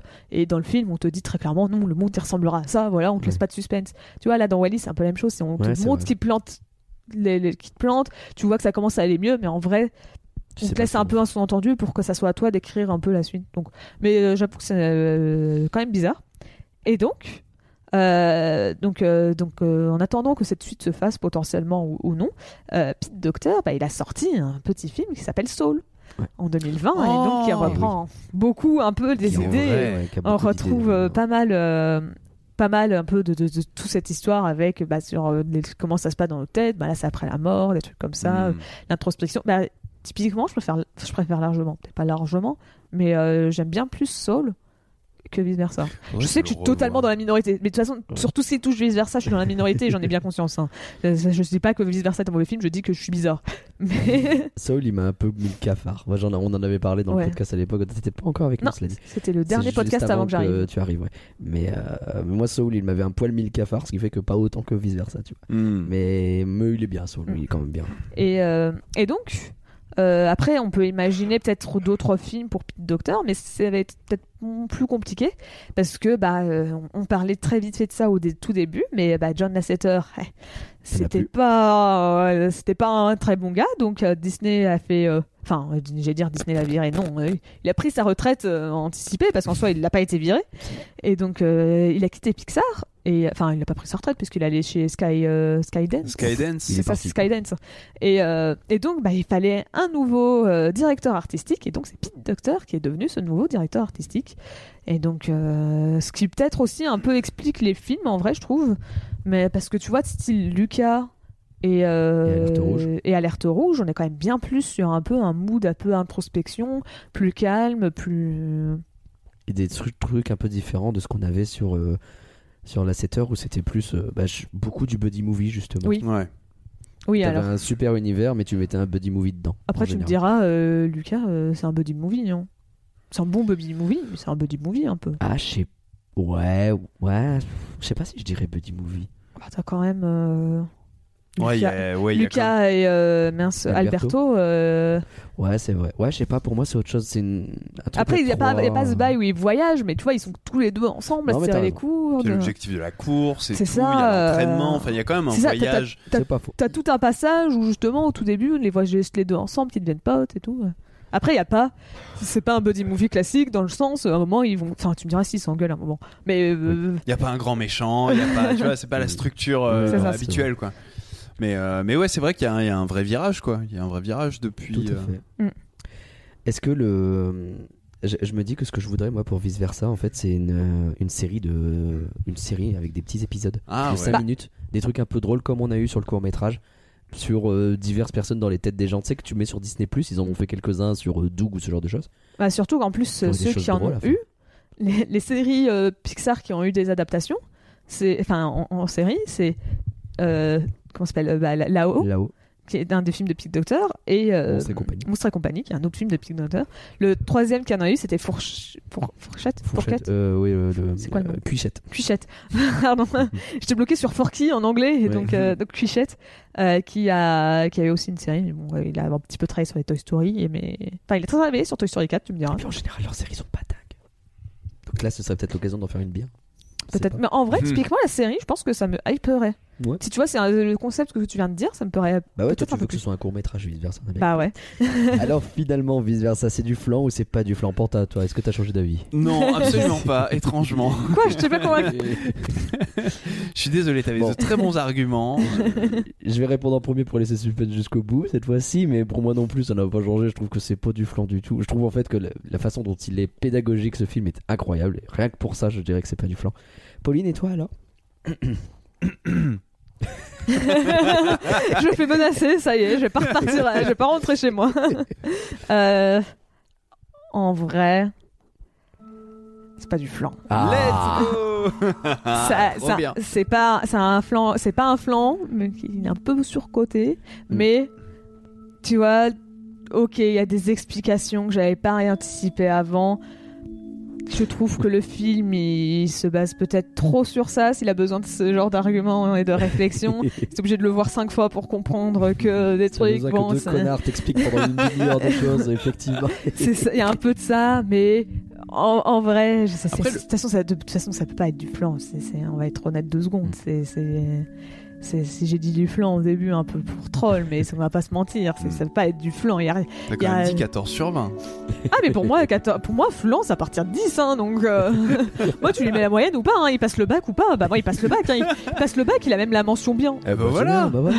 Attends, Moi sur- je l'ai pas. hein. si on prend, j'ai assez bien. j'ai assez bien aussi. Genre, si on prend le, si on prend les mentions au bac, je lui dis bien, hein, c'est bien. Bah euh. voilà. C'est pas dégueu, Super. parce que vous, vous lui mettez très bien, vous lui mettez même mention euh, Oui, bah, excellent. excellent, mais euh, Mention du jeu. moi je lui mets bien, hein, c'est sympa. hein. Et pour vous, alors, chers auditeurs, Viser, ça c'est du flan ou c'est pas du flan Venez nous le dire. Je suis à deux doigts de te passer le téléphone pour que tu fasses la conclusion. Venez nous le dire sur Twitter, @folanimé et on peut continuer la discussion ensemble sur discord.folanimé.com. Merci Pauline pour ton beau travail. Bah de rien, euh, j'espère ne pas vous avoir trop fait rager avec mon avis euh, sur le film. Pas du tout, pas du tout, c'était vachement bien. Merci Panta de nous avoir accompagnés, c'était un plaisir. Merci à vous de m'avoir invité, c'était très cool à faire. Bah, je suis content que ça t'ait plu. Où est-ce qu'on peut te retrouver alors Alors on peut me retrouver sur jeuxvideo.com, sur le site, sur le YouTube et sur les réseaux sociaux. et je stream également sur Twitch, euh, 3-4 fois par semaine, ça dépend, euh, parfois, il n'y a pas vraiment de jour fixe. Euh, et C'est mon Panta pseudo... JV, je crois. Ouais c'est ça, c'est PantaJV, P-A-N-T-H-A-A, JV, et tout attaché, et voilà. Allez, regardez ça, c'est vachement bien. Merci aux patrons, bien sûr, pour leur participation sur patreon.folanime.com. Le prochain flanc, si je dis pas de conneries, c'est dans 3 semaines parce qu'on va faire de l'actualité. Et dans 2 semaines, euh, il y a un truc qu'on doit prévoir. On a une idée, mais on sait pas encore ce qu'on va faire, c'est flou. N'hésitez pas à partager ce flanc, car un flanc partagé, c'est un flanc plein de joie et qui a sa voix sans doute. Allez, bye tout le monde. Bye. Bye.